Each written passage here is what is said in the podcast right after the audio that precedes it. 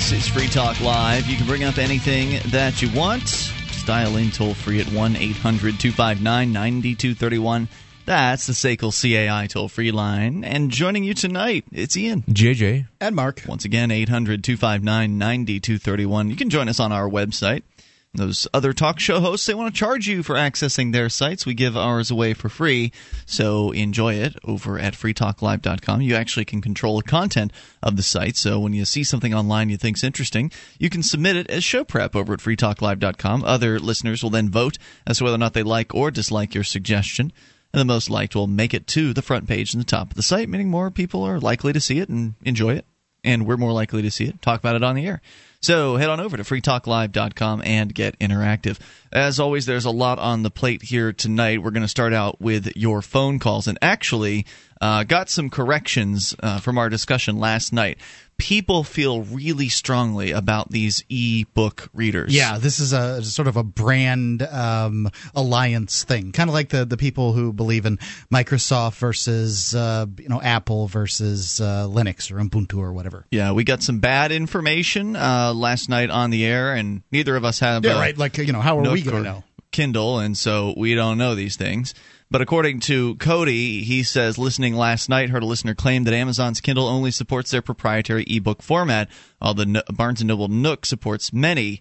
And as per Amazon's website, Kindle supports wireless delivery of unprotected Microsoft Word, P D F, H T M L, T X T, R T F, JPEG, on and on and on and so on and so forth. So, yeah, I guess uh, there's plenty of files that that machine can open. So, misinformation corrected. Uh, also here, he says, I personally own an Amazon Kindle and have no trouble reading my non-D R M, that's digital rights management. That's an electronic system that allows companies to have some say of how you play things and how many times you can play things and kind of control you. Uh, you can have non-D R M P D F ebooks as well as open source format ebooks that he gets from many places such as Archive. Dot org and goes on to say that he can't wait, uh, can't cannot wait to come back for Porkfest twenty twelve.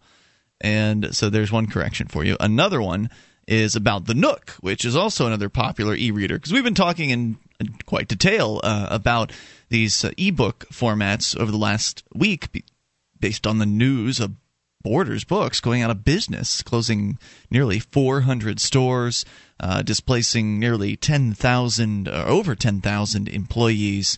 Uh, that process has begun across the country, and a lot of people are very, very interested in this. I mean, people love books, and I think that's great. I find myself wishing that I would make more time uh, to read them. Maybe if I got one of these Nooks, it would make it more likely, but I'm just not sure if I. If it That's would be like the person who goes out and buys a gym membership so they'll get in shape. Yeah, exactly. Yeah, uh, you got to get into the habit first, I think. How popular are these readers anyway? They are zooming in popularity, from what I understand. I, I don't have the numbers in front of me right now, but according to one caller, just this year in, I think it was the month of February, there was a tr- dramatic increase in the sales of these e-readers in a one-month period of time.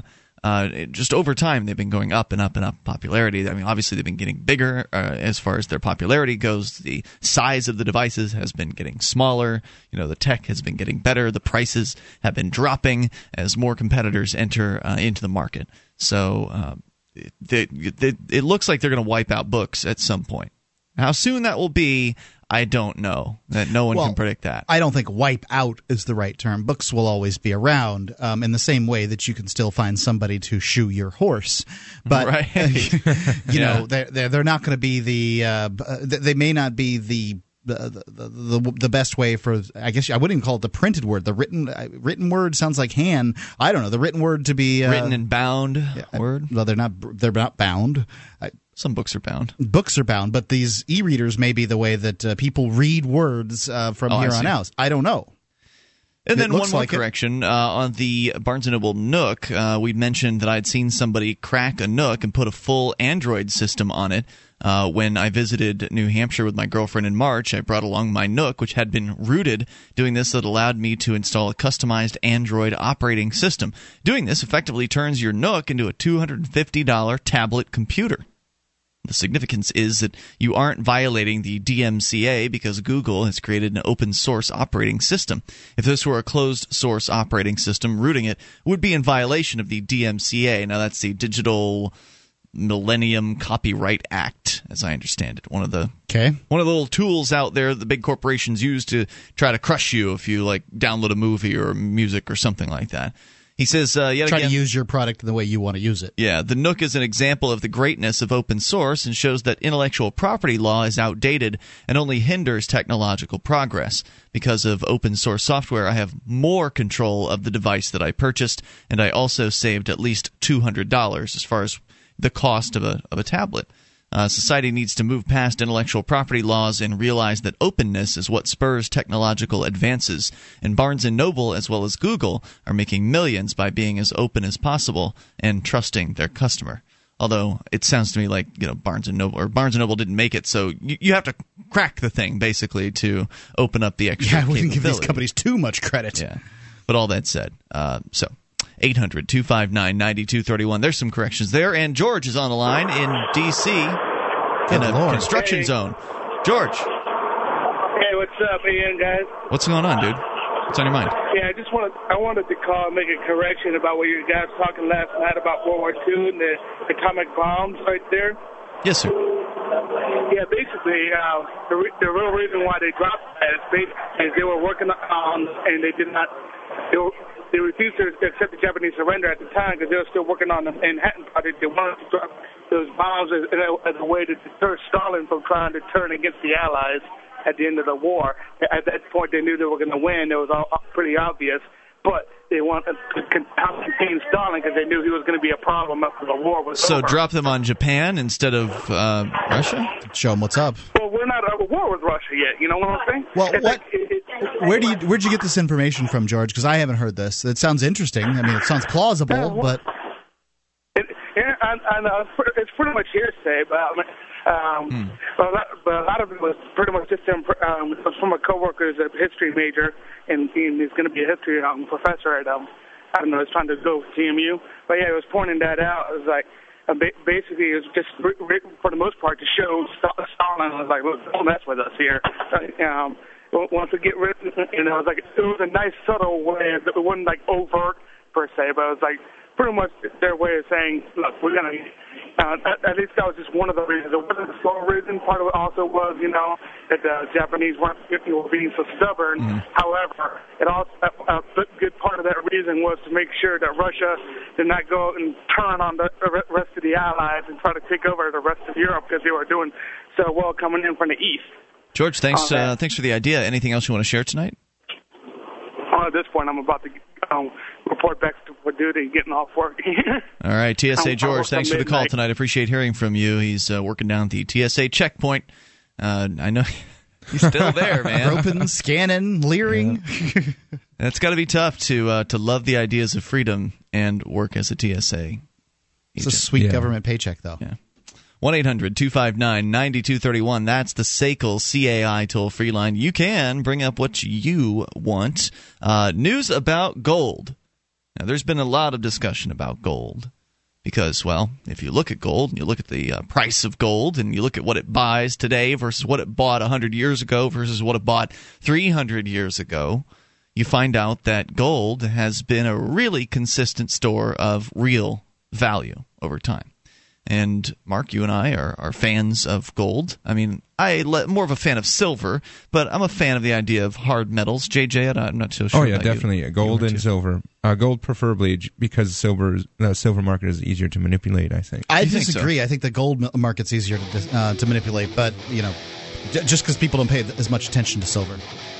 Well, we know there was gold confiscation uh, back in the day. Did they confiscate well, silver? They're actively manipulating the silver market, like all the time. The J P Morgan, the whole... Uh, there's uh, no doubt about that. I mean, there's some shenanigans going on behind the scenes. We can come back and discuss it. I'll also tell you about what happened to uh, one set of people that thought they got to, they thought they would keep the gold that they inherited. We'll explain what happened. It's Free Talk Live. You already know that you can support Free Talk Live and the Civil Disobedience Evolution Fund by starting your Amazon or Newegg shopping at shop dot free talk live dot com. But did you know that you can also spend bitcoins at Amazon or Newegg? That's right. Start your Amazon or Newegg shopping at spend bitcoins dot com, and you can buy just about anything with bitcoins. So if you're using fiat currency, start all your shopping at shop dot free talk live dot com. But when you want to spend bitcoins, start all your bitcoin shopping at spend bitcoins dot com. That's spend bitcoins dot com.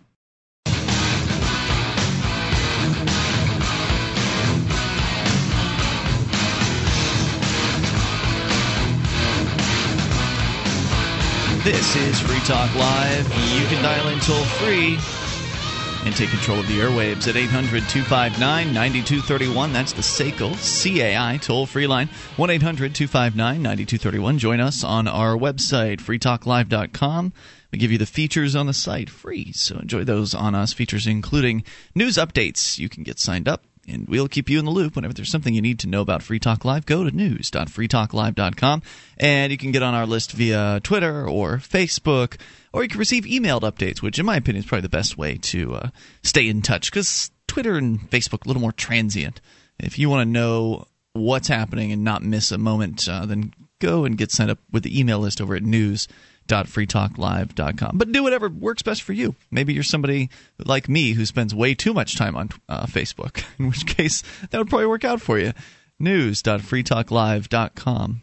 You know the U S dollar is devaluing. You can see it happening every day. You know a new currency will at some point take over. Wouldn't you like to be in on the ground floor of that currency? Bitcoins. They could be that currency. They're a decentralized, anonymous internet currency. They're kind of like internet cash. They're free to use, free to accept, and free from inflation forever. You can use them anywhere in the world. Their value seems to be trending upward with time. Find out more by visiting we use coins dot org. Don't be kicking yourself in the pants in a month. Your dollars are going down, and bitcoins have been trending upward. we use coins dot org. The toll-free number, eight hundred, two five nine, nine two three one. Now, I love the Bitcoin. There's no doubt about that. Definitely a fan. And I like silver and I like gold. I think that the, the three of them together are – I'm not going to say they're an investment necessarily, but I think that they are better. It's better to have money in something besides the U S dollar. I think that's a that's a smart financial move, is to di- diversify. Aside aside from having something tangible in your home to trade or barter for, whether it be food or actual silver rounds or something mm-hmm. else. But yeah, those those three definitely have a lot of potential. Right, because you get your uh, value out of the U S dollar, which you know they're going to keep manipulating. You know they're going to keep printing out more dollars. Uh, it's a fiat currency, means they arbitrarily decide how much of it there is out there, and they print it and they force it down people's throats with legal tender laws. And these other things aren't within the government's control. Well, at least that's the hope. We know that Bitcoin, for instance, completely decentralized. There's no way the government's going to get a, a hold of Bitcoin. That's just based on the way that the thing is, is set up. It's a decentralized. I wouldn't go so far currency. as uh, no way, but I I, yeah, I think that they're they're well placed. The way it's set up requires it's completely decentralized. There's no way the government can like go in, knock on some corporation's door, and take all their servers. That Bitcoin doesn't work that way. And that's kind of how the, that's government works. Right. It's distributed. So uh, with gold, they if they're going to take gold from people, they have to knock on a lot of doors. They have to figure out where the gold is. They have to, you know, make a list, check it twice, and then go around and be very naughty and take people's gold and or silver from did them. Did they did they do that earlier? Was that just was there just a turn in? There wasn't a sort of door to door thing. I think there was a turn in. I wouldn't imagine there was a door to door thing. There was a, there was definitely a turn in. I couldn't tell you how far they went with it. Right. I, that was a long time ago. I would love to hear from somebody if they know more about the uh, nineteen thirties gold confiscation, because we're going to share with you an example of the gold being confiscated today. But first, Frank is in New York. Frank, you're on Free Talk Live. You're on uh, with the Ian, J J, and Mark. Hello there. Hi, how are you doing, guys? I thought we'd, I thought we'd talk about the uh, uh, e-book readers and how they are revolutionizing, you know, the most Uh, profitable area in the book publishing area, which is the university textbook, college textbook kind of uh, market. Mm-hmm. You know, where a book is one hundred thirty-nine dollars or two hundred sixty-five dollars, or maybe in a yeah. medical uh, school curriculum, you know, six hundred ninety-five dollars with, uh, you know, video disc, uh, C D ROM, uh, accessible labs, for another, you know, three or four hundred dollars and that type of thing. Yeah, it's a huge scam. Um, It, exactly. But what's interesting about it is that with the ebook, uh, you know, the student can, you know, get the text for much less, but they have something very interesting. When you buy a university textbook on, you know, the ebook format, uh, for whatever reader we're talking about, uh, that is only a limited uh, usage thing, whereby after two or three years it sort of uh, uh, self-disintegrates. You know, the file then sort of destroys itself. That would be digital rights management, or D R M. Correct. Correct. And what's interesting about that is that often people, uh, especially if they're good students, they want to uh, uh, you know, keep some of their books that they feel are worthwhile, that, you know, sure, maybe even I mean, twenty years down the road. It, sure. Correct. Uh, but what's interesting, too, when I was in college, I always liked to get the uh, uh, one semester, one-year-old books that had, uh, uh, you know, the best sort of highlighters and mm. margins in the notes and different things, yeah. uh, which added to the process, because you knew that, you know, a serious student had put some time reading the text and making comments, and, uh, you know, it's sort of the old uh, tradition of, uh, you know, the uh, notes of the scholars in the margins, you know, and... Yeah, that's uh, where you're coming from.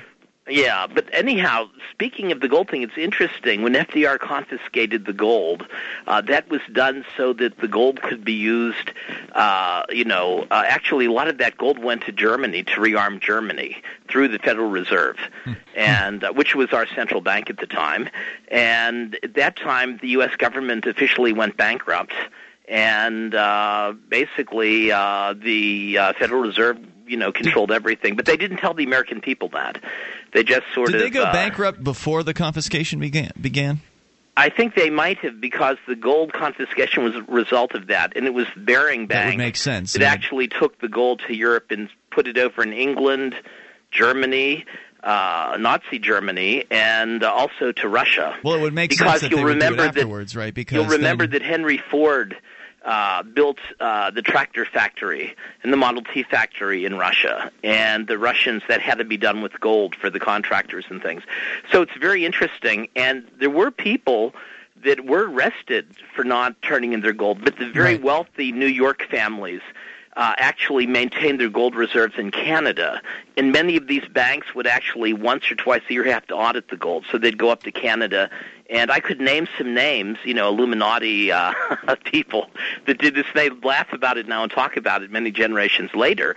But, uh, you know, basically, he who has the gold makes the rules, and the wealthy and the powerful always retain the gold. And when they couldn't retain it in the United States, they retained it in Canada and in Cuba and different places offshore. And, uh, you know...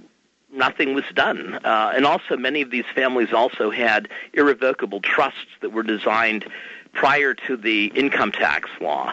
So their assets never were taxed, and they could do what they wanted with them, you know, in the trust. And often the trusts were connected to foundations that allowed for their political and social and cultural policies to be uh, yeah, financed the, tax-free by the taxpayer. There's no doubt that the people in the positions of the wealth and uh, wealthy and powerfully uh, connected are the ones that don't have to pay taxes. Yeah, this is the absolutely. The, thanks the for funny, the call, Frank. This is Appreciate the funny it. thing about sort of the liberal idea that you're going to go out there and you're going to tax the wealthy. Well, come on. I mean, at what, you're going to use the the, uh, the the the reins of power, which have always been controlled by the wealthy, to uh, go after the wealthy. Really? I mean, does that make fantasy. any kind of yeah, sense? It's a pipe dream. There's more coming up here. eight hundred, two five nine, nine two three one. That's the S A C L C A I toll-free line. It's also a fantasy that they could get their hands on the power. Just give me the power, and I'll do it right. More coming up. You take control. This is Free Talk Live. Thousands of years ago... From the time of Moses to the time of Alexander the Great, Julius Caesar, and beyond, Trusted Coins dot com brings you an incredible selection of authentic Greek, Biblical, Roman, and Byzantine ancient coins, all certified authentic by world-renowned numismatic expert Ilya Zlobin. Transport yourself to the distant past now at Trusted Coins dot com.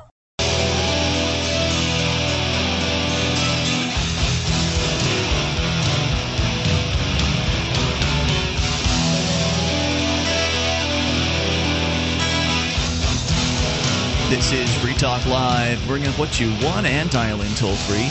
eight hundred, two five nine, nine two three one, the S A C L C A I toll-free line. Joining you tonight, it's Ian, J J, and Mark. And you can join us on our website, free talk live dot com. Listening options are available to you. They are free, uh, including broadband and dial-up versions of the show. Available to you around the clock over at listen dot free talk live dot com. The latest episode of Free Talk Live always airing.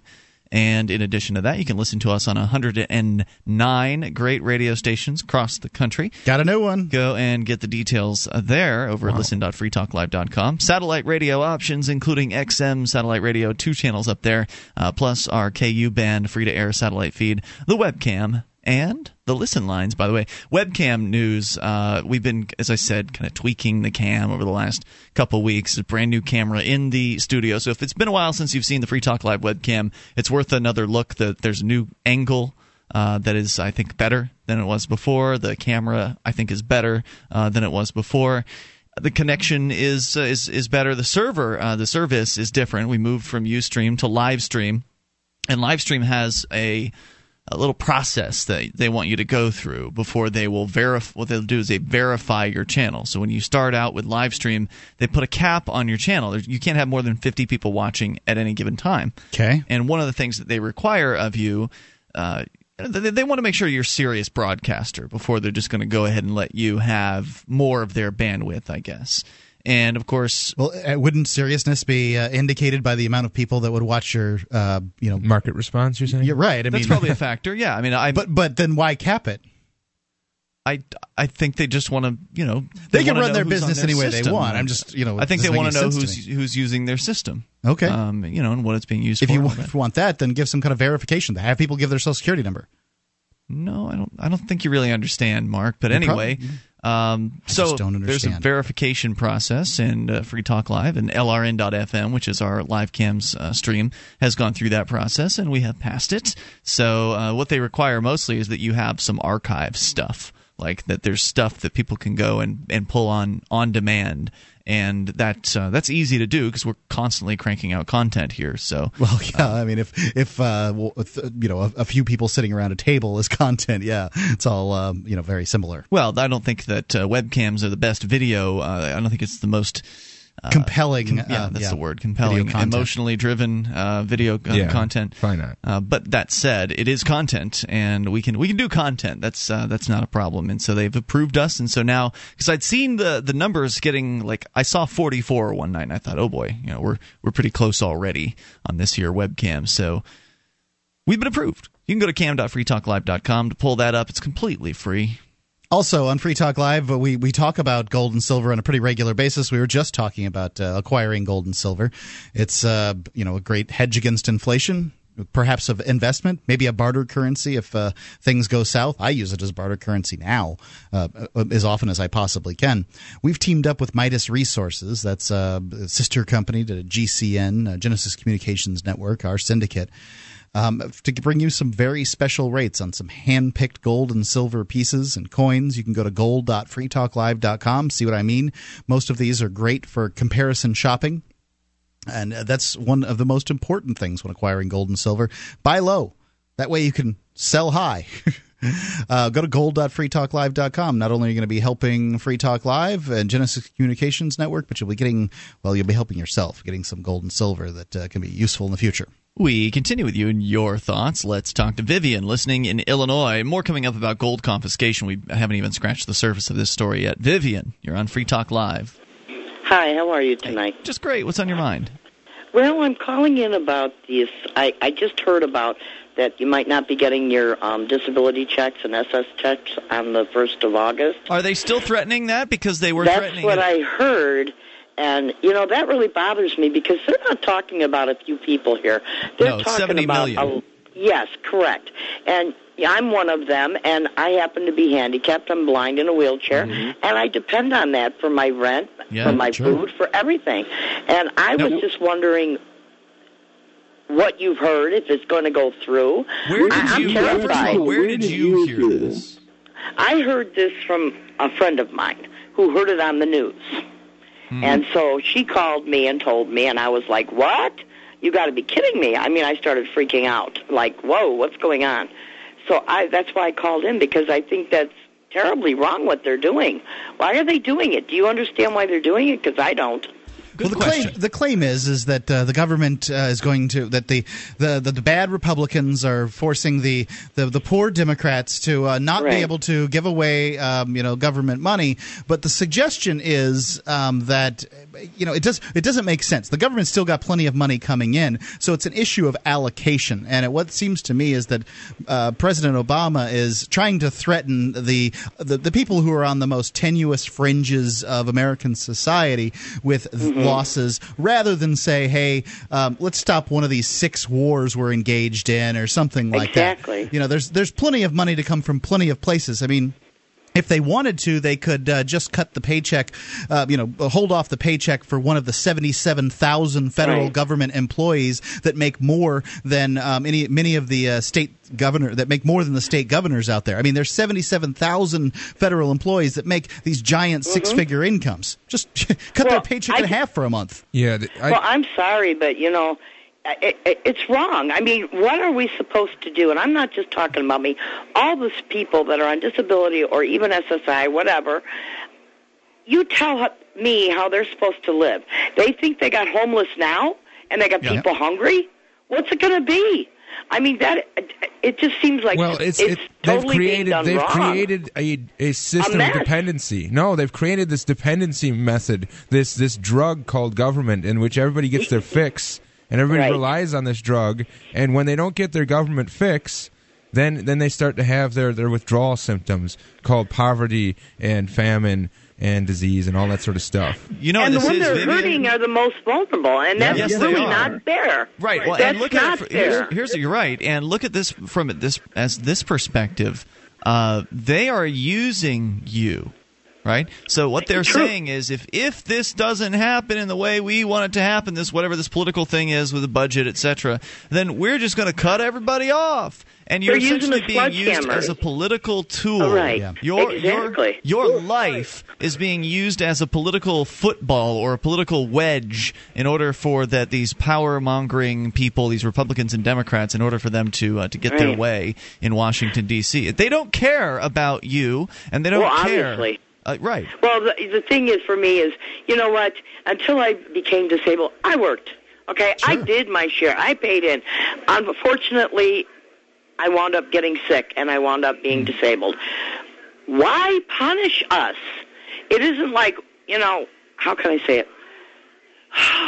It isn't fair to us, and we didn't cause this, okay? Well, it's, and you know, you got to big... sit down, and you got to discuss whatever it is and figure out another option. I know they threatened in the past to do this, and they didn't go through with it. Yeah. But this is scaring the heck out of me, well, I'm well, telling according you. To, according to Politico, the White House faced a near rebellion from the senators who were blindsided by word of a possible deal between President Obama, uh, yeah, the president and uh, the Speaker of the House, John Boehner. Right. So... Um, that that they it looks according to this article from Politico dot com, the uh, there's a lot of dissension between the House and the Senate as far as how this is going to proceed, mm-hmm. and the deadline of August second August is obviously second, not right. going to change. So we'll uh, you know we'll keep you in the loop. And Vivian, thanks for the call tonight. Appreciate hearing oh, well, from you. Thank you for listening. Oh, not to a problem. Me. I sure. just hope they realize what they're doing because they think they got it messed now. Do that and see what's going to happen. Well, yeah, it's interesting that you say that. that. Thank, Thank you for the, for the call, call tonight. I appreciate, appreciate hearing it. from you at eight hundred, two five nine, nine two three one. I was just looking here, uh, Bloomberg dot com reporting on this, where somebody says it could be fifty million seniors that rise up stronger than the Tea Party. Call it the Gray Party. People are getting pretty upset. Oh, yeah. And you, you tell But somebody, you don't know what direction this is going to go. Barack Obama's really playing with a with fire here.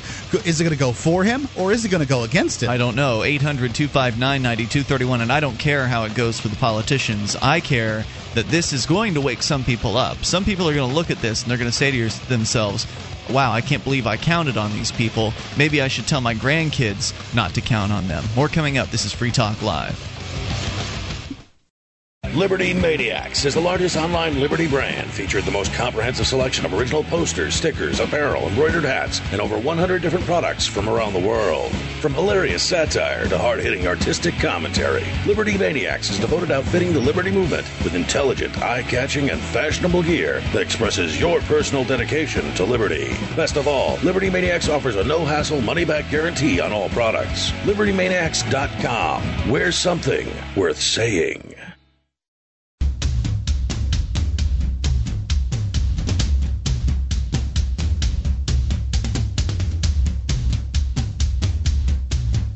This is Free Talk Live. Bring up anything you want. Dial in toll free eight hundred two five nine nine two three one. The S A C L C A I toll free line, one eight hundred two five nine nine two three one. You can join us on our website. We give you the features there for free. So enjoy those, including the mobile site. You can go and log into, uh, I guess there's not even logging in, just go to it, uh, m dot free talk live dot com on your mobile device. Get quick access to our live streams, podcasts. Uh, go to m as in mobile dot free talk live dot com. As we continue here with your calls and thoughts, Jerry is listening in Panama. Jerry, you're on Free Talk Live with Ian, J J, and Mark. Hey. Hey, how you doing, Alex? I appreciate what you're doing. I'm uh, an expat the, from Texas. Uh, sorry, this isn't the Alex uh, Jones show. You've called oh. Free Talk Live.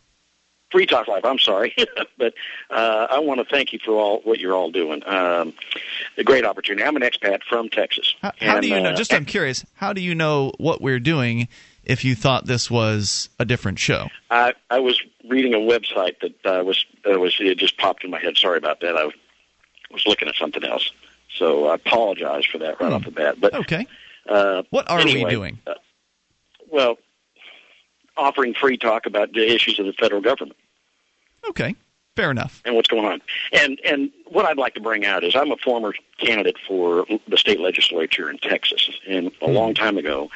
And as I got close to winning the election, um, I was contacted by Southwestern Bell. And this is going to lead into some things that kind of might scare a few people, but it was I didn't think much of it at the time. This was in nineteen ninety-one. I was called by Southwestern Bell to come in and talk to them about potentially what they wanted for legislation change in, in Texas. At that time, they called me in and said, here's what we would like from you when you get elected. We'd like to deregulate cable T V and allow us to be able to own cable T V systems so that we could interface telephones and internet and network uh, systems together so that we can have both. And on in return for that, we'll make sure that we keep the cost, base costs of of uh, uh, phone service at six dollars per month for base services. And then they said, we have one other thing we want to show you. So they took me in this room, and it's in southwest Houston. It's right off Westheimer and, and um, um, uh, Gessner Road, a little bit further out. And the building has no windows. And they took me in this big room, and at the time, flat-screen T V sets were not even re- readily available. They put me in this room, this great big flat T V set, said, hey, this, you know, we'll show you what we're doing. So I started flipping through the channels with remote control. The guy said, no, watch this. Boom. And my picture popped up on the screen. Mm-hmm. Video camera of me watching myself on their screen. And I said, wait a minute, what is this? They said, well, this is new digital telev- televisions that are going to be mandated, we hope, in the future. And I said, what's the purpose of this? And they said, so you can have interactive T V. The goal is that you can be part of game shows, you can be part of this.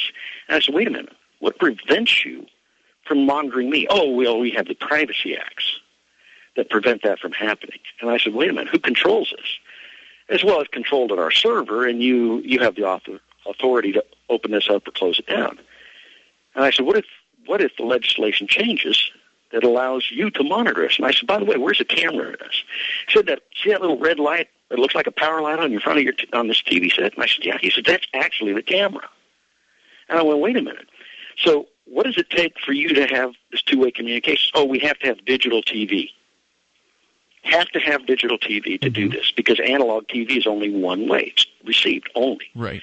So we're we're going to work towards the government to have mandate digital T Vs, mm. which guess what happened? Well, yeah, well, they, they, they certainly have digital T Vs. I, I don't know how digital television well, would, would They didn't uh, mandate, receive, point but, of clarification, uh, digital televisions have not been mandated. Only digital transmission of over-the-air broadcasts has been mandated. So a regular analog television exactly. is useless? Uh, regular exactly. analog televisions will have to have a digital converter box to be able to receive uh, digital over-the-air signals. Okay, so it's not mandated, but it's close. Well, no, what he's saying... Well, let's put it this way. No, by law, you cannot... I mean, you cannot receive a signal by analog T Vs anymore. Right, unless you that's have the converter. True. However, uh, you're kind of mixing your... I don't know what to how to describe this. Well, you're, you're mixing your stories here because on one side you, you're talking about the mandate, uh, the mandated transition to digital broadcast television. Now those exactly. are broadcast only. Uh, a receiver, you know, you got the rabbit ears. Well, they've got different uh, types of antennas now for these new digital broadcasts, but those are not transmitting antennas. What you're talking about is cable television,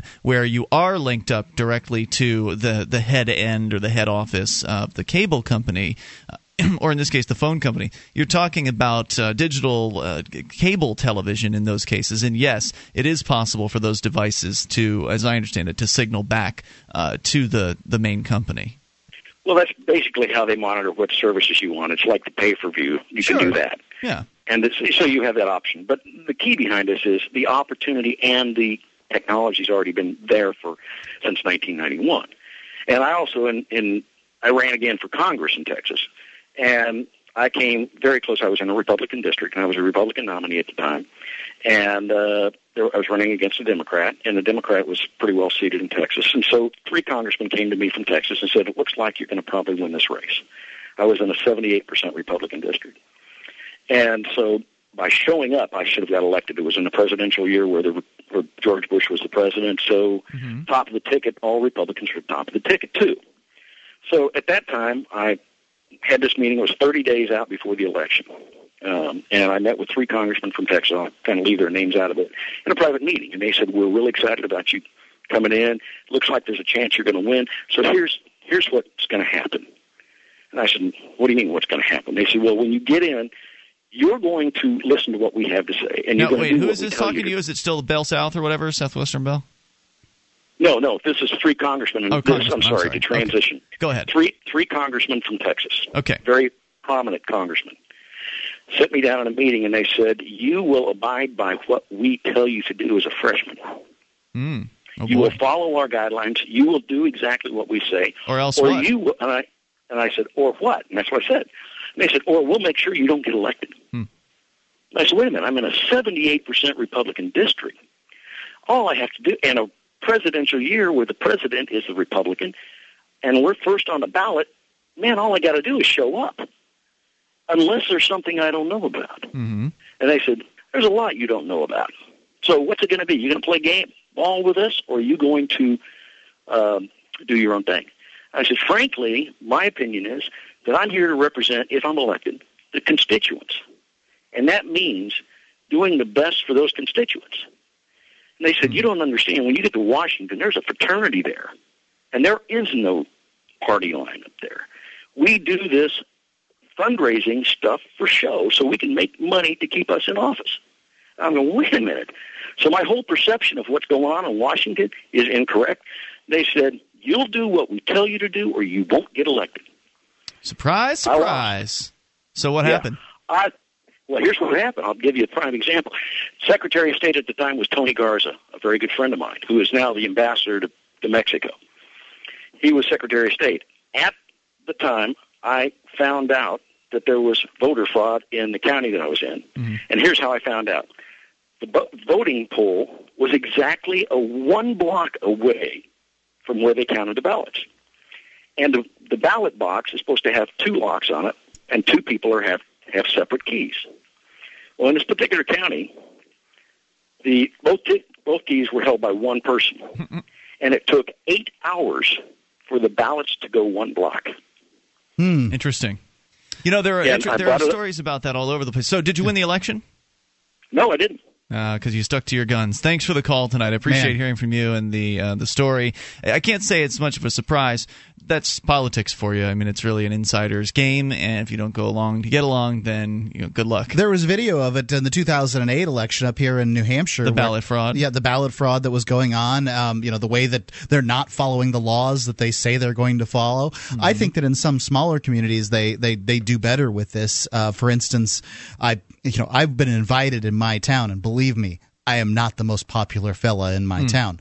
I've been invited to uh, you know stand here. Watch people put ballots in. You can watch that box all day long, mm-hmm. and uh, we're gonna, you know, we're gonna break it out and do the, you know, counting at seven o'clock. You can be here for that, and you know, the whole thing. I've been, you know, that's an offer. I decided not to do it because a friend of mine does the, you know, does the same thing. So you know, why have two of us that when there's somebody that I trust gotcha. that's going to be there, and I've got to work. But I, you know, I think that when you start getting to larger areas where there's more people, where it's, you know, more valuable to uh, start messing with the election. And I don't even know that they necessarily do mess with the ballots. I just know that they break their own laws in the handling. Well, of I them. think, and also that the, the culture, perhaps that this gentleman was at, you know, the the culture of politics in that area has probably been one of manipulation for a long time. It's just basically what they do, and they have the whole thing down. They know all the people. They they know the guy with the key, and, and you know, right. And if there's a new guy coming in, you got to break him. You got to yep. break that new guy Show and bring him into up. the fold. eight hundred, two five nine, nine two three one. You can take control of the airwaves, and it, I'm sure it's much worse at the federal level than it is at the the state level, but it it exists all over the place. Uh, more coming up. Hour two's next. You take control. It's Free Talk Live.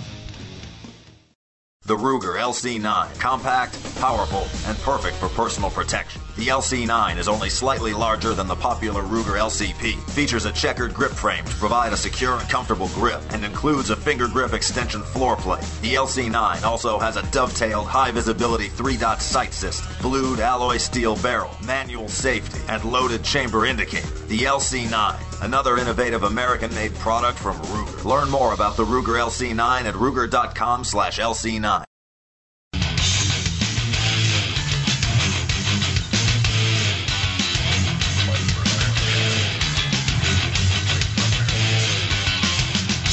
This is Free Talk Live. Bring up anything you want. Dial in toll-free, eight hundred, two five nine, nine two three one, as we launch here into the second hour of the program. Joining you this evening, it's Ian, J J, and Mark. Once again, eight hundred, two five nine, nine two three one. Coming up, gold confiscation. We'll tell you what happened. Uh, but first, we go to Brian listening in Oregon. Brian, you're on Free Talk Live. Hello. Brian, in Oregon. I hear someone out there. Brian going once. Brian going twice. No, thanks for the call. Uh, we'll try and maybe if he calls back. eight hundred, two five nine, nine two three one. So here's the news, and it's it's pretty disturbing. Uh, from coin week dot com, ten rare twenty dollar gold pieces that could have been worth millions to coin collectors will instead remain in Fort Knox and not be returned to the descendants of Philadelphia jewel, uh, jeweler Israel Swit. A federal court jury decided on Wednesday. So another jury here making another decision in favor of the state. I just, I, you know, the, when I think about juries, this is the conclusion I've come to. The idea is is that somehow we, the people, are supposed to be the final check and, and balance on the government because government's this invasive growing thing. Sounds great. It, I don't think it works. I think that really, in fact, uh, what, is it the Milgram experiments that show that uh, people tend to do what authority figures tell them to do? That's one of them, yeah. Um, you know, where they where they had the situation where they had this test subject where a guy in a lab coat stands behind the, um, you know, the one person who's pushing a button to give an electric shock for learning purposes to another actor, basically, in another room, right. And to the point that sixty-six percent of these people, I believe, as I recall, were willing to give near or above the fatal shock, to the point that people weren't even making noises anymore. What they believed. They would kill someone yeah. because a guy in a white uh, lab wow. coat told them that they that yeah, they needed right. to continue with the uh, the experiment. What's the difference between putting twelve people into a jury and having essentially a, a state a prosecutor, a state uh, paid judge, um, and you know, well, state it's not just uh, that. It's, uh, it's policemen entire... testify against some some sort of you know person, right. some schlub out there, and expect to have something you know legitimate happen? Well, it's it's the entire edifice. It's it's they've come into this this fortress of the state, the the the, the court. It's a church almost. Yes, the church. It is. All exactly. rise. And, and there's yes, these things. There's that the they altar do. That the judge sits upon. Yeah. Yes. So it's it's complete mysticism. It's complete it's just Kool-Aid drinking, and and a lot of the people that are in these juries drink that Kool-Aid. But you were making the point, I think it was during the break, Mark, we were uh, kind of recapping or reflecting on uh, Damo and Pete from liberty on tour dot com and cop block dot org and their trial and the jury down there and how it really was one man that changed that jury. It was, sure. The, you know, it was the old twelve Angry Men story where the one juror was willing to stand his ground and stand for what he believed in and not kowtow to the group. Uh, because you've got all kinds of factors going into why juries act the way they do. There's the authority factor that you were talking about. There's mm-hmm. also groupthink, where uh, there's the old experiment. Right, where groupthink is essentially what happened with this situation, because the one guy says, no, we can sit here all day. And then suddenly the group says, four of them who were ready to out of the gate vote, yeah. gu- vote guilty for two guys essentially to be found guilty for wiretapping, for videotaping somebody out in the open, as if this is some kind of secret. They were ready to give them resisting arrest for not resisting arrest on video. I mean, this just goes to show how, you know, blah, or whatever. And and then so when one guy stands up and says no, then they're like, okay, well, you know, we want to get out of here. So whatever, well, man. He went on. I mean, it wasn't just I'm saying I'm going to stand my ground and then they flip. He stood his ground, made some more points, and then they ended up flipping. But yeah, I mean, his will, his his unwillingness to be budged from his position. So they they, they flipped when made he made his points, but they're only the same points that were made during the court right. case. These these four morons who didn't listen during the court case, or they didn't care, and then when they were finally made by some guy who's like, no, no, I'm not going to let you just vote right. guilty so you can go home and watch soap operas. Yep. We right. could be here all day because I'm going to do what's right.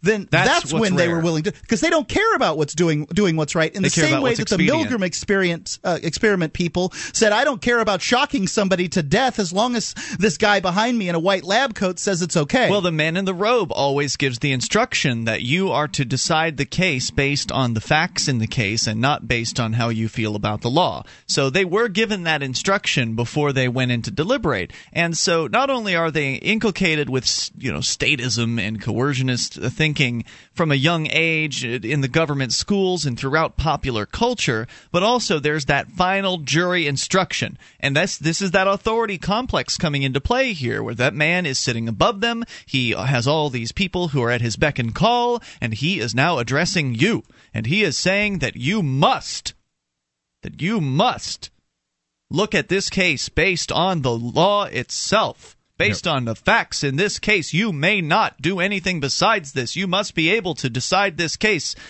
regardless of your feelings about the defendants or regardless of your feelings about right. the law. Become a robot and, and abandon all humanity. That's right. That's the instruction. Assume, assume the words, not not the person. Assume the words on paper and become that law and decide a black and white sort of issue. It's terrible. You have to wonder what goes through one of their minds at that time. I mean, even if... Even if Pete Nodamo had given uh, a speech about jury nullification, even if they had enlightened this jury as to their right to nullify and their right, the thousand-year-old right, uh, to decide a case based on their feelings about the law, based on their uh, essentially how they think that the law, whether it's good or not, they can make that choice. Juries can do this. It's this is. You know, not up for question. But the court ignores this information. They won't give the uh, the jurors this information, and they tell them only half the truth. It is true that the jury can judge based on the law, uh, based or the based on the facts of the case. But they don't tell you the full truth, and that is that not only are the defendants on trial, but the state itself, the system itself, is on trial. The law itself I would is on trial. Almost liken it to a, a sophisticated poker game where. You know, the the, the defense and the, the prosecution both have their cards, but the state also has a set of cards. And and the state and the prosecution are constantly bluffing that, yes, yeah. these people are guilty. They are completely guilty, no matter what. And as you're, you're turning over the cards and you're looking at the cards, the state's confident, oh, yeah, we have, you know, we have the nuts, as they say in poker. We have the winning hand, and it's there's no doubt. There's no doubt whatsoever. And, and even when you see that clearly... That this video that they, they showed of various things, whether it's Pete Nodamo or other people that are arrested for stupid things going on with these crazy cops, um, even then the jury's like, but the state and the, the judge and I just don't understand, because they said they won, and, well, I'm just going to go with them. You know, it's just like they can't well, even like, face the facts sometimes. Well, well it's, it's it's like, well, okay, jury, you know, what do you see on the cards? I mean, you know, what what do the cards say versus is this game a scam? Right? Exa- I mean, it is really a scam. That's right. The thing, though, because right. it's not a it's not a heads up poker game where you're playing versus. It's not the defense versus the prosecution. It's the defense versus the prosecution and the house. Mm-hmm. So it's it's like the house is playing a secret hand of poker, and it's like, well, you can't even see their cards. You can't even see their bet. But you still have to assume that you're playing against this this one other person, and it's it's so so tilted in favor of the state that it's it's not even justice anymore. It's it's a joke. So the other study that is worth mentioning here, and I don't remember who did this one, but it, it's probably not hard to find. There have been lots of repetitions of it. The other one is where you get a group of people together, and everyone in the group is Confederate except for an actor, if you will, uh, except for the person who is the test subject. Now, they don't know this. They think they're in a group full of test subjects. So you get this group of test, so-called test subjects together, and you give them some sort of an activity like comparing the length of uh, comparing the length of straws. And you ask the person, you you know, you start with a Confederate, yep. and uh, the, the tester well, asks the person, are these the same length? And they say yes. And the, uh, the straws are not, clearly not the same length. Right. So they basically these people are looked uh, – they have to judge reality against what this group of people is saying, because they're in a group so of – So it goes around the group. It's a group of ten. Nine of them are uh, are just fakes right. that are in they're there trying in to, to screw with this, this person. And then what's the result? How do people react? And the fact is people will ignore reality and side with the group the majority of the time. Because it's comfortable and they don't want to be the odd man out. And that's why what this man did in the Pete Nedamo trial is so is so unique and so honorable. Uh, he actually didn't fall in line with the group. He didn't change his mind just for convenience. He did stand his ground, and he said, "This is not right, and I'm not going to let this go away. I'm not going to go along with you people. And we need to find those folks and that's identify right. them and thank them and encourage them and see whatever we do whatever we can to encourage people to behave in that way." Yeah. And it's very difficult in those situations because the state has this this uh, aura of legitimacy that people just are blindsided by them. More coming up here at eight hundred, two five nine, nine two three one. Are you looking for camping, hunting, or shooting gear? Man venture outpost dot com carries knives, ammunition, scopes, binoculars, laser sights, fish finders, and boating equipment from manufacturers like Aim Point, Bushnell, Otterbox, Crimson Trace, K-Bar, Remington, Streamlight, Winchester, and more. man venture outpost dot com. Family owned and members of the Better Business Bureau. Prices so low, some can't be advertised. Get an additional five percent off with coupon code F T L. Get it quick. Get it from man venture outpost dot com.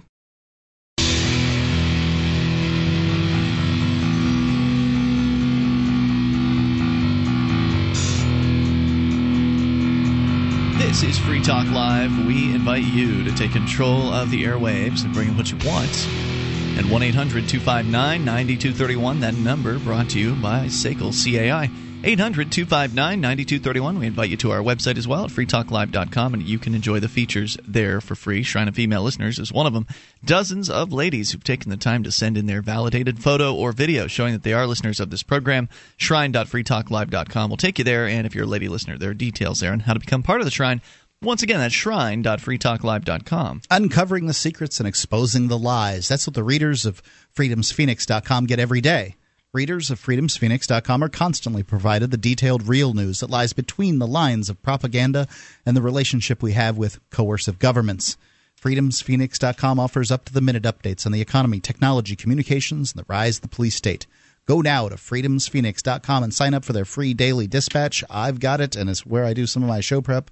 freedoms phoenix dot com. As we continue with you and your thoughts, still to come, the gold confiscation story. But first, Jackie's on the line in Florida. You're on Free Talk Live, Jackie. Hi. Uh, yeah, my name's Jackie, and I was just calling because I was talking to your program about uh, like October last year, and I really appreciate what you guys do. Thanks. It's just amazing. And uh, I was just wondering what you guys do to talk to people that say that they want more freedom, more liberty, but when you explain it to them, You he, you could tell that they're statists. You could tell they want the government to take care of them, but yet when you ask them a question, they still at the same time say they the government's oppressing them, but they want it at the same time. Mm. Yeah, that is a very confused position uh, for someone to be in. And there are, I think, a lot of folks in that position. Like, for instance, well, yeah, go a tea party. It's, uh, it's like a child who wants all their all the freedoms a parent might give, but wants the roof over their heads and all the you know the free food and all the and the, the clothes washing and all the things that go with the house.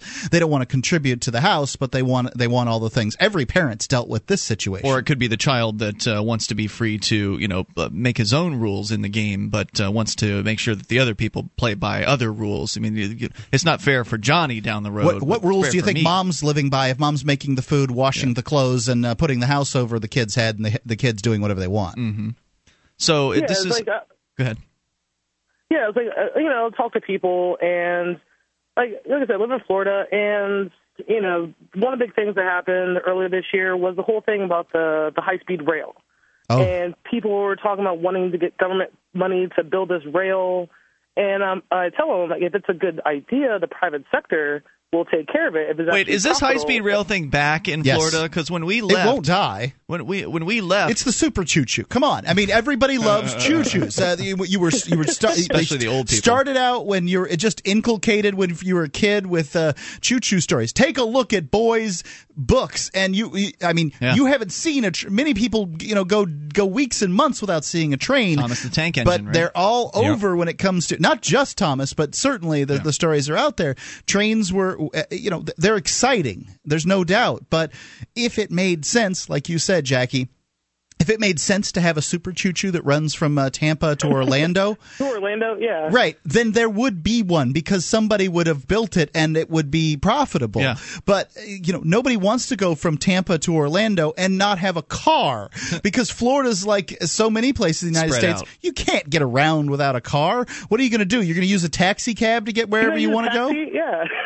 It costs twenty bucks to take a, to go down the block. Yeah, and that's what I, and that's one of the things that I'll say is, like, if it's profitable, the private sector will do it. And they're like, well, the government's supposed to do things that aren't profitable. I mean, the government's supposed to do anything other than protect our freedom. So getting a, a railroad that no one is and I, they, I know they're not going to use it. I'm not going to use it. I'm going to drive my car to Orlando. Right. Well, ask why them I, about the city buses down- is what I would say. Is say, well, have you looked at city buses? How many of them drive around empty or practically empty? I mean, this was the great idea that we were supposed to have. And do we really need this? And I'd, I'd say the answer is no. Um, you know, I mean, people don't use those things. I think this is an excellent question, and as somebody who has been involved in doing outreach and, and talking to people for a long time, I don't think that – really, I think that all you can do is make the point that uh, – well, if somebody is coming from the perspective that they believe that they should be free, but they don't think that, for instance, those other folks should be free. That's a common one that you get uh, as well. Yeah. I can handle myself, but those other people, you know, they need to be responsible for themselves, et cetera. Uh, is to try to explain to them that if if they want to be free, they have to allow others to be free. You have to honor your neighbor's choice if you want your neighbors to honor your choice. And if people uh-huh. aren't willing to do that, then that's got to be the end of the conversation as far as I'm concerned. Right. There's certain people you won't be able to convert or to persuade right now. That doesn't mean that down the line you can't talk to these people again and see if they're ready for, for more movement. But at the same right. time, what I recommend back when, you know, like, uh, geez, almost four years ago now when I first got into the Ron Paul stuff and, and talking to people, I, I always, always sort of tried to connect on something that they cared about first, whatever aspect of the situation involves the state that's giving them problems, mm. and then we'll t- attack uh-huh. that, that item first, and then and then talk in principles instead of a lot of uh, philosophical things. If you just stick to principles and focusing on topics that actually matter to them and that will, will uh-huh. actually inspire them to do something, then then they'll start walking down this path to a yeah. more liberty-friendly mindset. But I think you can't expect, for one, you can't expect them to, to roll over overnight, and you can't expect them to agree with you or, or to to, you kind of have to limit your expectations is kind of yeah, what I'm true. trying to okay. say. And I also like what you said about down the line, somebody can change. So if you talk to somebody one day and they're saying, well, I like the idea of freedom in this area, but I like Social Security and I want to be taken care of, or you know, they it, it kind of mention yeah. their favorite program, it's good to do what J J suggests and find a point of agreement and then kind of flesh out how, well, yeah, you're right. I agree with you. You're right. I agree with you that the government is this and this and this in this particular area, and uh, show them that you agree with them and show them why the government is wrong uh, on this, and then maybe you can parlay that into showing them why the government's also wrong for the same principles on the issue that they want the government to be involved. But in some cases, you're just going to run up against a brick wall. However, a year later, you know, don't burn the bridge, because a year later you may come to the same person and they may be like Vivian. You know, we, I don't know if you heard her call earlier tonight, but she called in. She was pretty upset at the idea that the government, who'd promised her to take care of her, promised her that oh, yeah, they were going to be yeah. there for her, is basically saying, yeah, we might just not send you a Social Security check this month. Well, that is a slap in the face, yeah. and that is a, a huge shock for a lot of people, and that's going to be one of those opportunities to where you'll get to talk to that person again, and that's when they're going to open up to you and say, you know, I can't believe what these uh, government people are doing to my Social Security check. You were right about this, is my, what they might come back and say, and that's mm-hmm. when that, you know, that's when burning not burning bridges is uh, is very, very useful, because at that point, you know, you can maybe bring that person on board, or at least bring them a little bit closer, because they've changed. They've observed what these uh, people calling themselves the state are actually all about. And, you know, so, sometimes it may be that they've been arrested within the, the year or two, or their grandson or their son or daughter have been arrested and gone through just an awful situation. So you never know what's going to change. Also, also keep it bite-sized, too. Don't give them too much information. Don't puke on them. Yes. They might not be able to process it all. Don't give them too much information or puke on them. There you go. Hey, hope that helps, and thanks for the call. And don't ever be afraid to, you know, walk away from a conversation. Uh, if it's not going anywhere, if you feel like you're running up against a brick wall, there are better prospects out there. Other fish in the sea. Spend your time on someone else.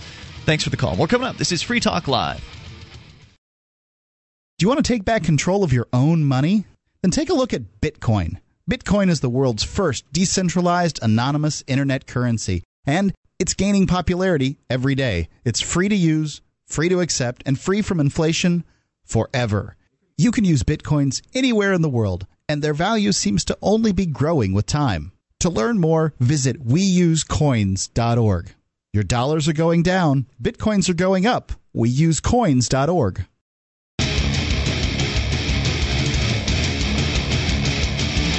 This is Free Talk Live. Bring up anything you want. Toll-free number, eight hundred two five nine nine two three one. That's the S A C L C A I toll-free line, one eight hundred two five nine nine two three one. You can join us on our website at free talk live dot com. We give you the features on the site there completely free, so enjoy those on us. Again, free talk live dot com. And those features include archives, so if you've missed a moment of the show, don't worry about it. It's right there at the front and the top of the website, the last week's worth there at free talk live dot com. And then if you click into the archive section, you'll go all the way back to late two thousand six, and it's free. free talk live dot com. And Free Talk Live is brought to you by the Free State Project, and has been for a long time. Uh, we're all fans of the Free State Project, so much so that we made the move for the Free State Project. We picked up our lives and uh, moved from uh, J J, you came from Wisconsin, we came from Florida, people coming from all around the world to focus their activism efforts in one place. We were talking with uh, Jackie a few moments ago in Florida about the idea of communicating the uh, concepts of liberty. And I didn't mention the Advocates for Self-Government. It's worth mentioning. Uh, the advocates dot org. They've got some great books and C D courses, you know, audio courses uh, that will help you sculpt your craft. They will help you uh, perfect the ability uh, that you have to communicate the ideas of liberty. And we can all improve. I know that sometimes I, you know, I look back at how I talk to somebody and I regret, you know, saying something that I yep. that I said, et cetera. Uh, One thing's for sure: berating someone and uh, making them look, uh, attempting to make them look wrong or stupid is that won't work. A very ineffective way to get them to come to your side. Uh, you know, humans just are not sort of built to say, oh, yes, I am wrong or stupid. You are right or smart. I will believe like you believe. Um, you know, I mean, that's it's just not the way they are.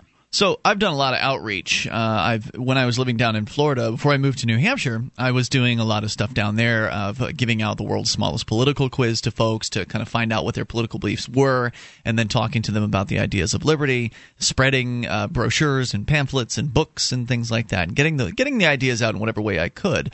But it never really panned out into much, because as far as much activism is concerned, maybe I ended up changing a bunch of minds, and down the line these people have become activists, and I just don't know about it.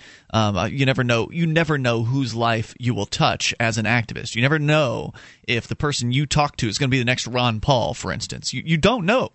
Um, and so you want to treat people with respect, obviously, and go, go through some some communication basics of respecting them in verbal ju- jujitsu or whatever, where you know you want to agree with that person as much as possible, as J J uh, was talking about, and take it in bite-sized chunks, and don't you know puke your message all over them.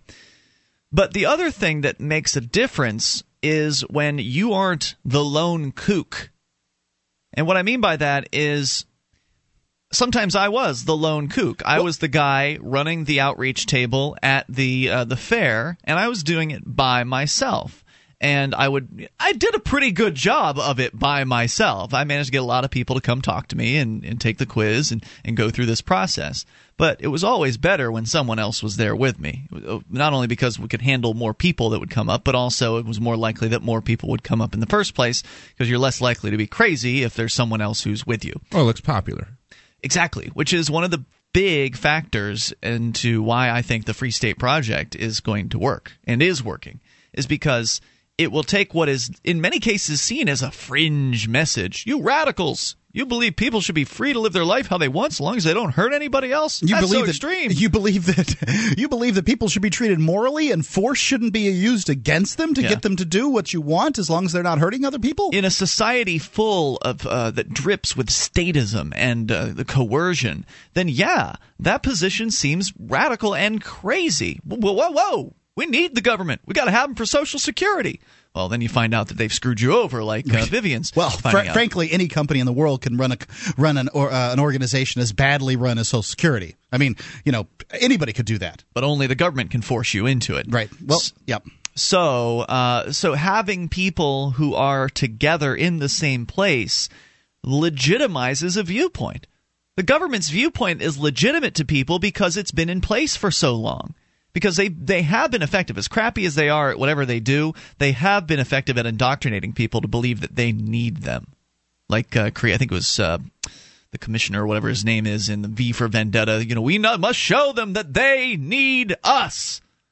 Well, if people start to think they don't need the government anymore, it's over. Because it's all based on an illusion. It's all based on this aura of legitimacy that they've created for themselves. They've made it so people believe in them. Like we were talking about, it's a religious ritual, right, the right. going to court. And they made it look popular by having so many uh, servants, if you will, mm-hmm. so many bureau- bureaucrats and, and uh, administrative people and paper pushers. Right, look at all this bustling activity. Exactly. There must be something going on here. Right. These people must be doing something good. Right. So get together with other like-minded people. That's one of the big keys, is if you want to effectively communicate these ideas – It's it helps if they're hearing it from multiple places, because if if you're like maybe uh, if you're like Jackie in Florida and you're having trouble talking to people and you're frustrated that yeah okay they want freedom in this area but they don't want it in this area, they're being re uh, they're, you know they're being uh, supported by other people who agree with them. Uh, in, in their lifetime, and they're going to work when they're at church or wherever they go, sure, they're they, encountering other statists and people that uh, think that uh, the, the government's legitimate. If they try out these ideas on somebody and they get the, well, what about the roads? Or right, some, the military. Some, you know, so, some kind of, you know, cops, courts, roads, uh, military. These are all the things that people immediately run to the when you talk people. about right, the poor people when you talk about more freedom. Well, they don't know how to respond to those, right, they so haven't. They just go back to their normal thing. Um, you know, this is uh, this is this is requ- a requirement essentially in any kind of conversion process, whether that conversion is religious or any other ideas. Is people need to be essentially discipled or given more information, brought along. It sounds kind of creepy, doesn't it? I mean, you're like, it's, well, you're also that's what's done with the government. Right. The government has their own indoctrination centers where they steal money from me and my friends and no family doubt. every single. day so they can inculcate kids starting at five years old and younger with these Pledge of Allegiances and all these other things. Please don't think for one frickin' moment that this crap is not creepy creepy from the other side. I get, I got you, man. You're also selling something. You're you're selling an yeah. idea, and that is important to consider, because don't try to sell something to someone if you're like you, you look bad or you smell like you you just finished working on a car and there's grease stains all over you. And you know, if you're going to sell something to someone, whether it be a product that's tangible or an idea, you need to present yourself. You need to, to look and, and act and carry yourself as if not only are you confident in the idea and it's in the sound, you know, logic behind it, but you're also willing to, you know, to share this, and and you want to create a bridge. You're actually trying, by networking with these people, you're creating bridges Uh, that you can use in the future if if they are along that path and have reached a point where they can process these sorts of ideas and accept the uh, the theories that go along with them. As an example, I uh, well, as a partial example, I my, was mentored in this business by a guy named Bob Garrett, and if you listen to uh, if you're listening to the radio, you might hear Bob's voice from time to time. He does some of our intros, does some of our rejoins, and he's got this real gravelly voice, and uh, he is quite a character. I love the guy. And you know, I learned a lot of what I know from him. It was unprovoked earlier this year when he posts a Facebook message, something to the extent of, uh, you know, it turns out Ian that Ian was right. Uh, you know, libertarianism, you know, makes sense, or whatever. I don't. I'm paraphrasing it, but it was just kind of this mea culpa of, uh, well, I was wrong, and uh, Ian was right all along. It was something like Ian was right all along about this libertarianism thing. But all that said, it still didn't. He still doesn't quite get it, because then, you know, it wasn't much more than a few weeks later that he was talking about this Herman Cain character being like the well, Herman you know, the, Herman the Cain and Michelle Bachmann, and there's several candidates in the field that are attractive to people that have, you know, sort of a cursory view of what That's libertarianism what I'm saying. It's cursory. is. Cursory, um, if you know what you're talking about. But then most people have the same kind of this is you know they have the same kind of view. That view can be fostered, and they can be shown. Look, the the head of the Federal Reserve in what it was Kansas City or whatever is probably. Probably not a good choice for the president, for a libertarian type presidential candidate, um, you know, and a lady whose uh, husband is, uh, you know, one of these pray the gay away kind of folks, oh, and uh, and wants to, uh, you know, do away with gay marriage, you know, gay people, and you know whatever well, the, the, all her. We know these guys aren't even are. close, but my no, point being that even if somebody sounds like they're on board, they're still probably a little ways away from where, where you are, and being understanding towards them is important. But having multiple people in the general vicinity of that person is more important than Changes anything, everything. anything that you can do alone, because then they're hearing the message of freedom from different sources, and it all of a sudden gains its own aura of legitimacy. It's Free Talk Live. I can truthfully say that verbal surgery dot com, best dadgum podcast I've ever learned to change my neurology right now. Feeling good, feeling better about myself right now. verbal surgery dot com gets inside of my brain, or massages those sweet old brain lobes inside of my head. Feeling better right now. Even now I feel better, and I want to go and listen to some verbal surgery dot com right now. Go do it, baby. Feeling good.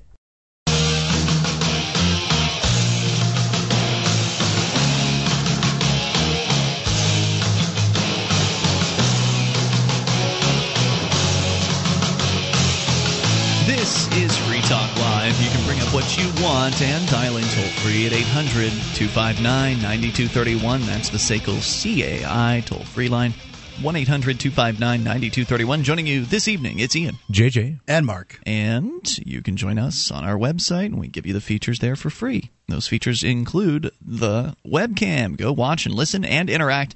The chat room built into the very same page as the cam. Go to cam dot free talk live dot com to do that. That's cam dot free talk live dot com. If you've ever been the victim of an injustice and then decided to do nothing about it because lawyers are just too expensive, Jurisdictionary dot com is a course for you. It's a course for people who don't have attorneys. It arms you with the information on how to use the court's rules. Until you know these rules, you're fighting in the dark.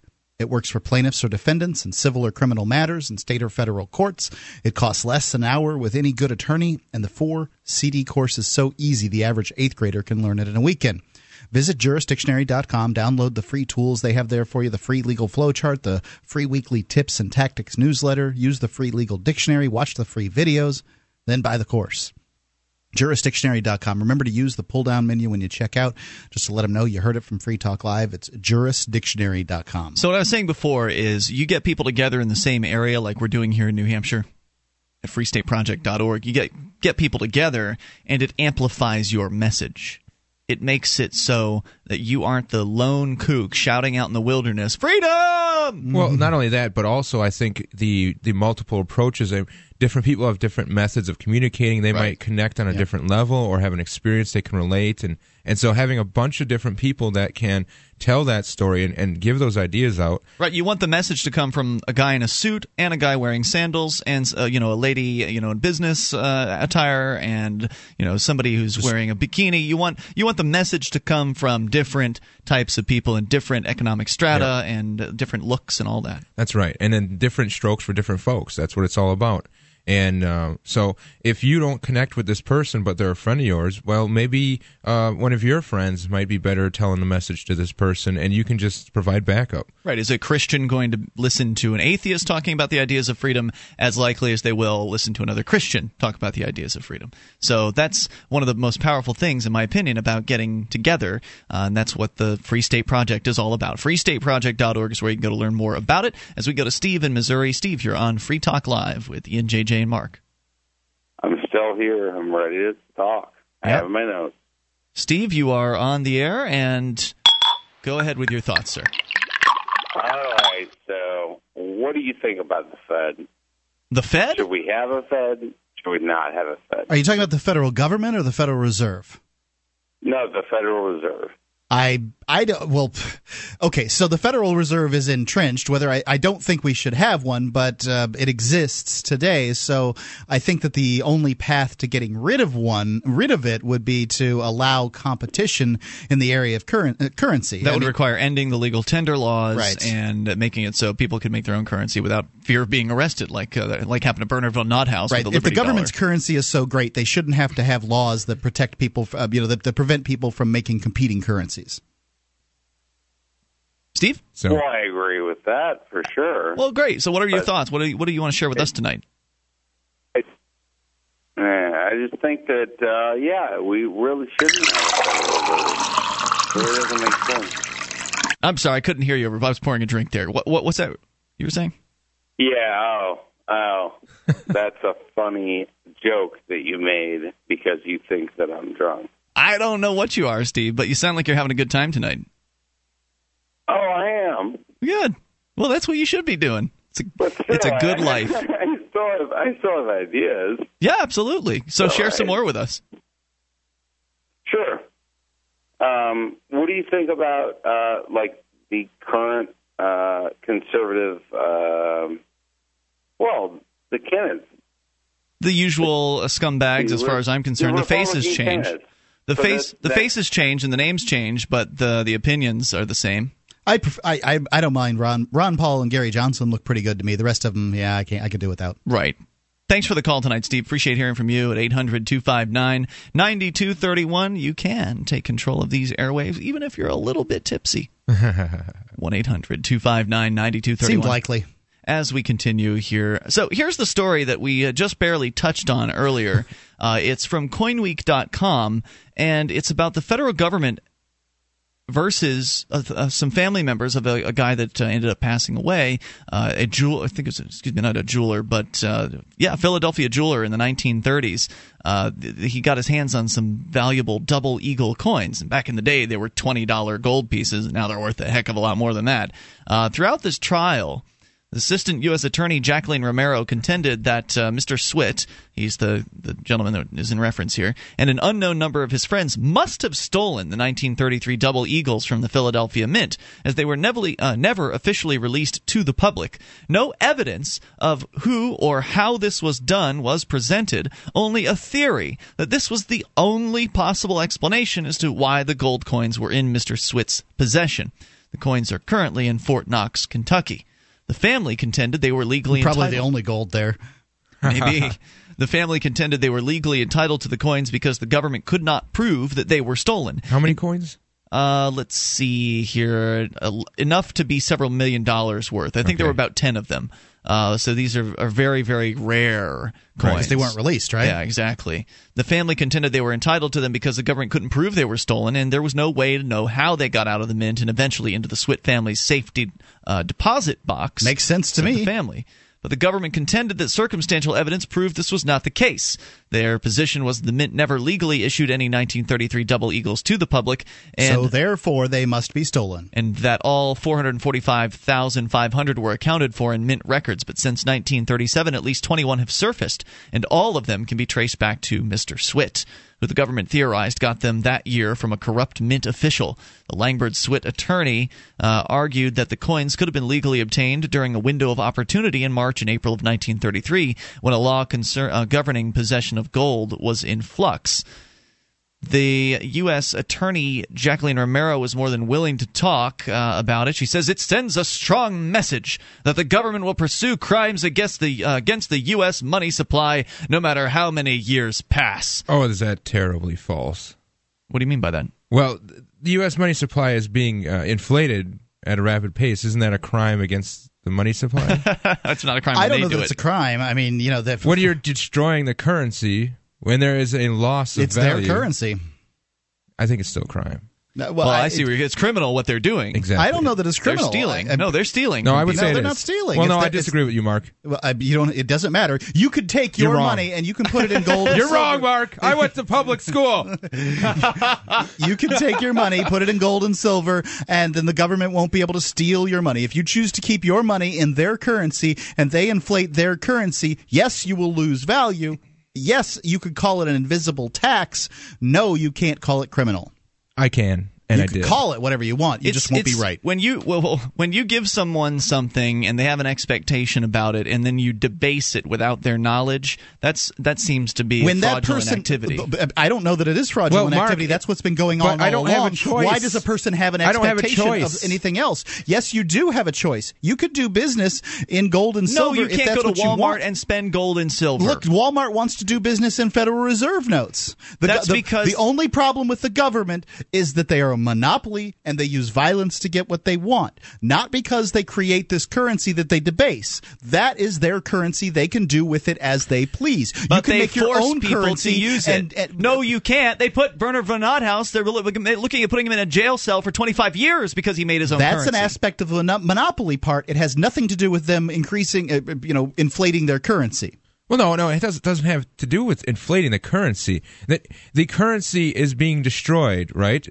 Uh, well, the, can they, we prove that? I don't know that the currency is being destroyed. There will probably be a debased. crisis. I mean, let's you know, let's use that word. Okay, b- better term. Yeah. Okay, so so there's a loss. We can actually show a claim with a loss, right?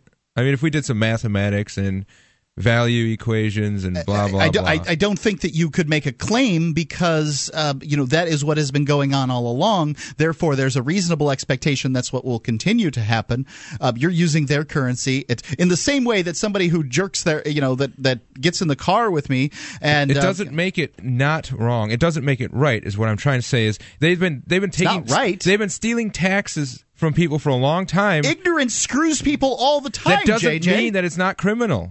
No, it's not criminal. People are ignorant, and their ignorance screws them. And sc- people no who are doubt, ignorant get screwed all the time. I agree with you. Buyers should beware, no doubt about it. But the government has this aura of legitimacy surrounding it. They they get people to trust them, and then they screw them, and they rip them off, and they scam them. And I, I'm on J J's side on this one for sure. eight hundred two five nine nine two three one. Criminal stealing. It is stealing. They're stealing from people. They steal value right out of your pocket when they inflate the money supply. You know they're going to do it stealing. tomorrow. If I mean, I I have money in F R Ns and gold and silver. They're taking something that's not theirs, and that's the value you work for. It is their money. They can do what they want with it. No, it's not their value. More coming up. This is Free Talk Live. Hour three's next. This Your Family Today tip is brought to you by Stouffer's, helping bring your family together with wholesome dinner options, even on the busiest of nights. Find dinner table ideas to bring your family together at lets fix dinner dot com. To get kids involved in dinnertime conversation, ask specific questions, not broad ones. Instead of what happened today at school, try what was the best thing that happened today. The more specific you are, the more they'll have to say. For more tips like these, visit us at parenthood.com slash your family today.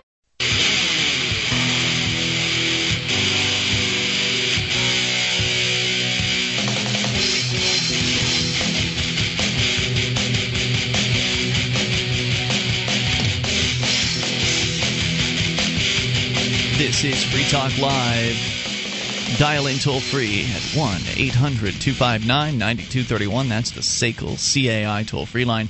eight hundred two five nine nine two three one. Join us on our website at free talk live dot com. We give you the features on the site. They're completely free, so enjoy those on us. Uh, once again, that's free talk live dot com. And you get to control the content of the site. If you uh, see something online that you want to share with us and our listeners, you submit it as show prep, and then others vote on it. So you can vote too. The most voted items on the website make it to the front page and the top of the site, meaning we're more likely to see it and talk about it on the airwaves here. So go and get interactive over at free talk live dot com. To bring you up to speed, uh, there was one more really important point on this gold story, and then we'll get right back into your phone calls. The news is that there's a family, uh, the family of, I think it was Israel Swit, a, uh, ju- a jeweler in the Philadelphia area in the nineteen thirties, who in apparently two thousand three, one of his heirs discovered ten golden uh, double eagles. They are gold. Gold. Yeah, gold uh, double eagles. They were minted back in nineteen thirty-three, and they were never supposed to have been circulated.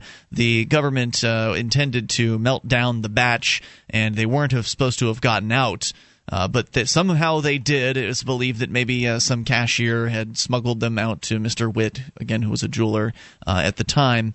But regardless of uh, the story of how they escaped the clutches of the government, they did. And somebody in his family, when they were kind of, you know, going through their stuff, uh, it was apparently an auction that they'd had, and uh, she found the coins a year after the auction. Um, they have been ruled against by a jury. The jury has decided that these coins belong to the government and that the government will be keeping. Uh, these coins are worth possibly millions of dollars. These are very, very rare, and so therefore they're worth. A single one sold for seven point five nine million dollars in two thousand two. Just was that one stolen? Presumably they are all uh, stolen. You know, yes. uh, And they may so, have very well been stolen, but uh, Mister Swit, if he's a jeweler, didn't steal them. We don't know how Mister Swit got his hands on them. So are they going to propose to compensate him for what he paid for them? He's dead. Long, long well, dead. What about his heirs? They need to be compensated for what they no, bought. No, I don't think that's going to no, happen. No, they're not going to. They're not, not going to jail. I think that I think they can feel good that they're not going to go inside a jail cell. How could they possibly go to jail? Well, they they were holding stolen property. Oh, God. So uh, so let me give you a little bit more on this, because there's a really important part to this story. You might be asking yourself, well, how is it that in two thousand two, one of these things sold, and these people had ten of them confiscated? How is it that that happened? Well, here's the story. According to Forbes dot com, an older lady, uh, rel- relative, uh, let's see, Joan Langboard, uh, the daughter of the the jeweler, she spent most of her life working in her father's downtown jewelry store, and she said she found the coins in two thousand three, a year after an auction. She and her sons are expected to appeal pretrial rulings, uh, blah, blah, blah. But she goes on to tell the story that apparently what happened was, after they found this, uh, these coins, they took them to the Treasury for authentication. They went to translation. They went to the government to say, hey, are these real deal? And the government then said, yep, give snatch. Us those. Wow. Now they're ours. Right. So, see, this is. Walk into the lion's den. Right. This is what people don't understand. The government is the most successful gang of organized criminals in a given landmass. If you go and show them, you know, twenty-five million dollars in gold coins, what the hell do you expect them to do?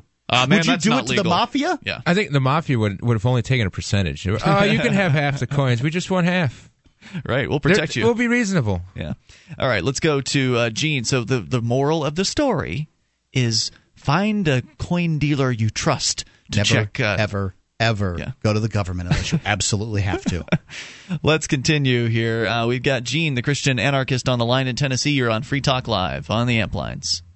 Well, hello, guys. Hey, Gene. Um, I got. Uh, I want to talk about this uh, freebie mentality that uh, seems to be prevalent in the entire world, not just in the U S, but it's pretty bad in the U S. Okay. And but before I do that, I want to correct uh, poor little Mark there on his misconception about law, because he said that it's not illegal for them to steal our money because it's called inflation. Criminal. Criminal and is what I said. You said it's not criminal. But right. There's something that's called uh, um, laws against nature, and there are laws against... Uh, Um, uh, mankind. These kind of laws are laws that are inherent around the world. You know, there was the uh, Nuremberg trials after World War Two, and uh, even though technically it wasn't illegal what the Nazis did because they write the laws, right? Sure. So, so there are th- there are things that are just plain illegal, no matter whether or not you have a piece of paper that says you can do it. So I just wanted to correct you on that. Well, I'm not saying that uh, because the government claims that it's legal, that it's not illegal. I really could care that it's not criminal. Um, I'm, I could really care less what the government claims or not. What my contention is, is that the government owns the currency. And the problem is, is that they don't allow competition in currency, not how they handle their currency. For instance, if I owned a road, I could require you to pay a million dollars every time you got on it, and you have to wear a, a pink fuzzy pimp hat.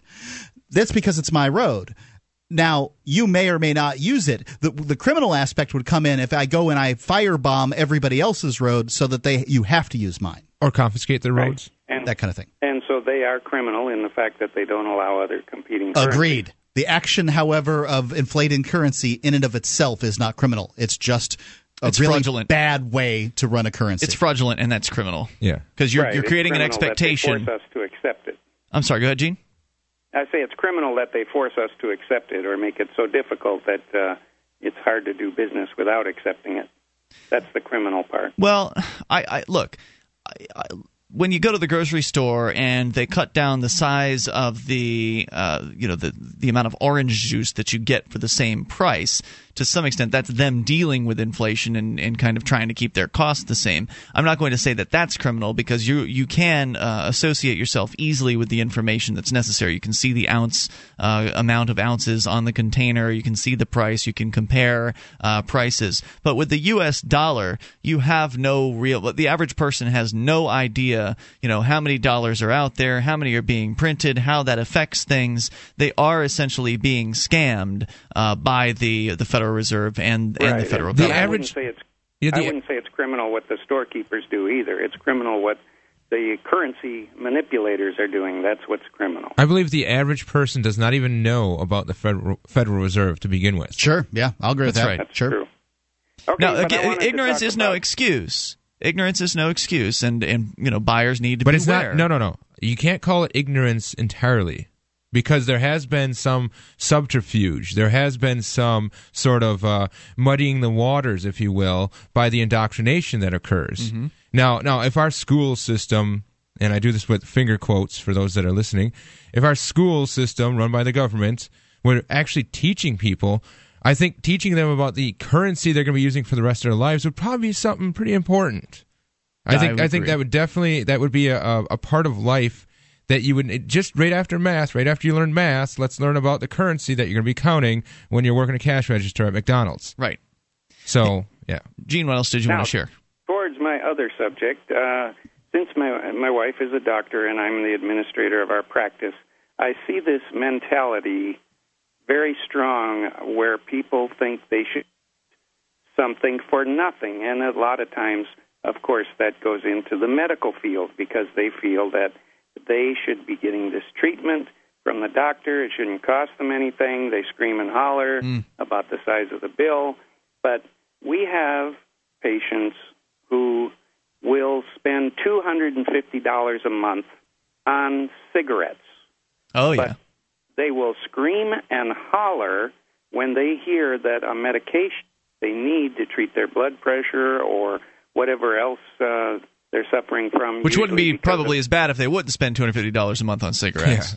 Yeah. Right, but then they scream about a seventy dollars bill, but they'll yep. pay that two hundred fifty dollars to um, smoke those cigarettes. That's now, frustrating. It used to be that people would, uh, they would sacrifice. In order to obtain something else, they had to sacrifice another thing. But people have No longer, no longer have that mentality. They don't right. want to give up what they have, but they want to gain all this other stuff. And it's all going to come to a head when uh, you know the government's no longer there to take care of them anymore, like those poor people that are depending on Social Security. Thanks, Gene, for the call. There's more coming up. It's Free Talk Live. As a smoker, you know traditional cigarettes are unhealthy, and the taxes feed the very beast stealing your freedom to smoke. That's why the Vapor Station offers an assortment of electronic cigarette kits. Each rechargeable, refillable kit is an effective, affordable alternative to smoking. No combustion, no tar, no foul lingering odors, and no smoke, secondhand or otherwise. Just inhale pure enjoyment and exhale vapor. Take a puff just about anywhere without getting hassled. Get your e-cigarette kit now at vapor station dot com.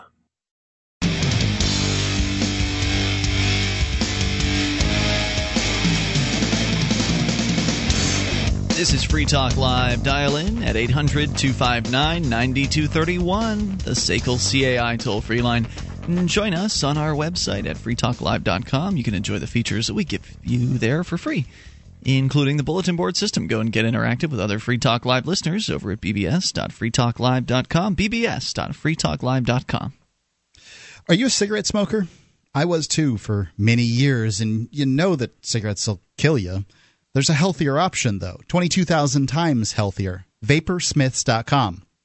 A pack-a-day smoker can save up to one hundred twenty dollars a month on vape with using uh, the, the e-cigarette from Vaporsmiths dot com. It's, and it tastes better. There's no more ashtray mouth, no smell, no secondhand smoke, no smoke at all.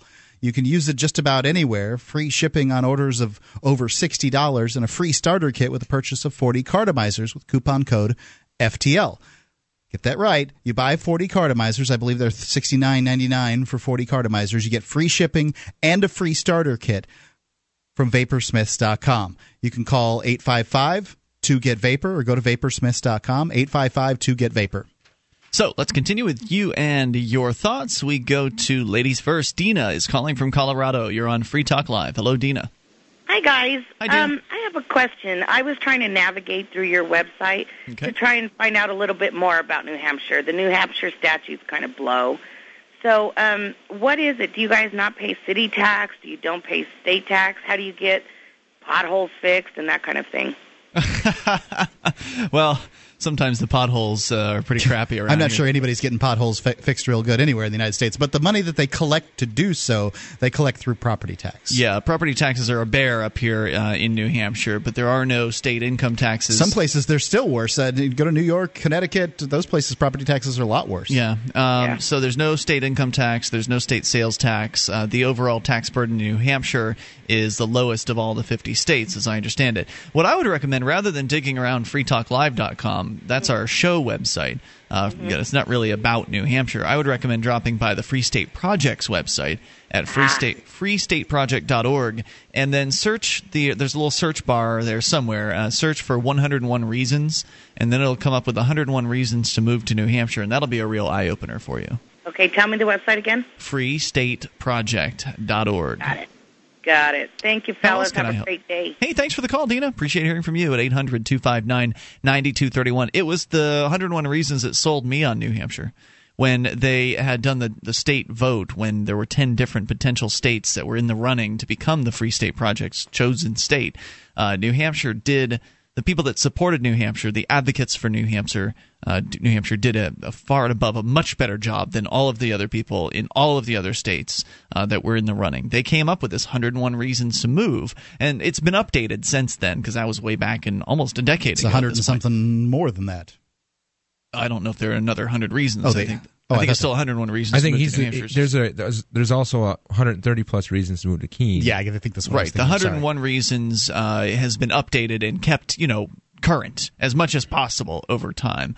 And uh, it's it's a great little document, and it's really persuasive. So go and see it for yourself at Free Talk Live, or excuse me, not Free Talk Live, but free state project dot org. And if you want to know more about Keene, you can go to move dot free keene dot com. Then there's one hundred thirty plus reasons to move to Keene, but you only want to look at those once you've made the decision to move to New Hampshire. Right. So we continue uh, with Tristan, listening in Australia. Tristan, you're on Free Talk Live. Hello. Hey, fellas. Hey, Tristan. Good day. Hey, g'day. Um, yeah, successionism. Uh, I, I've always been fascinated in the United States how like big the states are and how populated you are.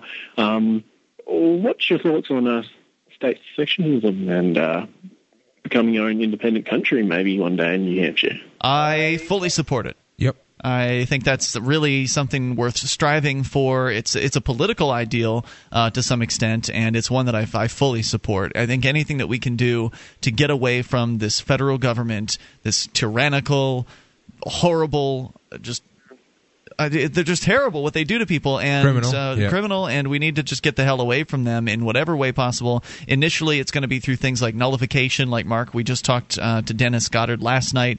Uh, about this legislation that has essentially opted New Hampshire out of yep. the Obamacare uh, legislation. Right. States are already – states in the United States are supposed to be their own little countries that have bounded together in a federation that uh, t- to work together with the United States. It has become over time just kind of uh, – not because it's written written down or anything like that. It's just kind of become that they are – Uh, you know, just sections of a big government. It's not supposed to be that way, and, and states can exercise certain of their powers, um, you know, that they legitimately are supposed to have. There'll probably be some bumps in the road in doing so, but that's the reason that I thought the Free State Project made so much sense initially, rather than moving to, say, something a little smaller like the Free County Project or the Free City Project. Those things, would I would have never moved for that because I wouldn't have thought that that would have made any sense.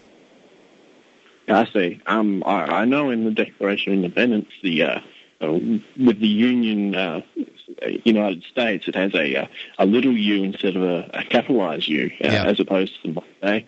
So um, I, I see that as a, a formation of uh, lots of different independent states instead of uh, one big one. But um, where was I going to go? Um, if you're going to uh, make a new, uh, a new country out of New Hampshire, what kind of uh, would you just adopt the uh, the Constitution as it is now, or would you make uh, amendments, or what would you go about doing? Well, that? I don't think I don't think it would have. I, it's it's you're asking a question that's that's one in the future that is very mm. unforeseeable, and also not, not only that, but considering the political climate around New Hampshire, uh, Vermont seems to be more likely to succeed uh, secede first as opposed to New Hampshire, and then Maine as well. So you could see the three states up here in the in the Northeast all seceding and, and being independent. Uh, sovereign states, and what would happen, what sort of, of document would be written up, it's really hard to say right now, because who knows what's going to cause that one last uh, straw in the camel's back that's going to that lead to this uh, this sort of uh, event to happen. Good point, but it wouldn't be... I don't think it would be going out on a limb to suggest that they would probably just stick with the New Hampshire Constitution. I mean, it was written yeah, before the, the U S Constitution. It's a fairly decent constitution. I mean, it's got the right to revolution written right into it. There's some people that can make um, arguments that it's the best constitution of all fifty states. It still doesn't matter, though, because the government bureaucrats don't care about it. That's so, right. you know, it's only the words on paper. Uh, but I, I can't imagine that in a state secession movement, the, the political climate that likely would surround that would be a lot of favoritism towards the state of New Hampshire. And I don't, I'm no fan of any state of anything. I think the idea of the state needs to be completely demolished. But I still support secession from the simple fact that it's pragmatic. From, you know, anything to get away from the federal government, I'll support it.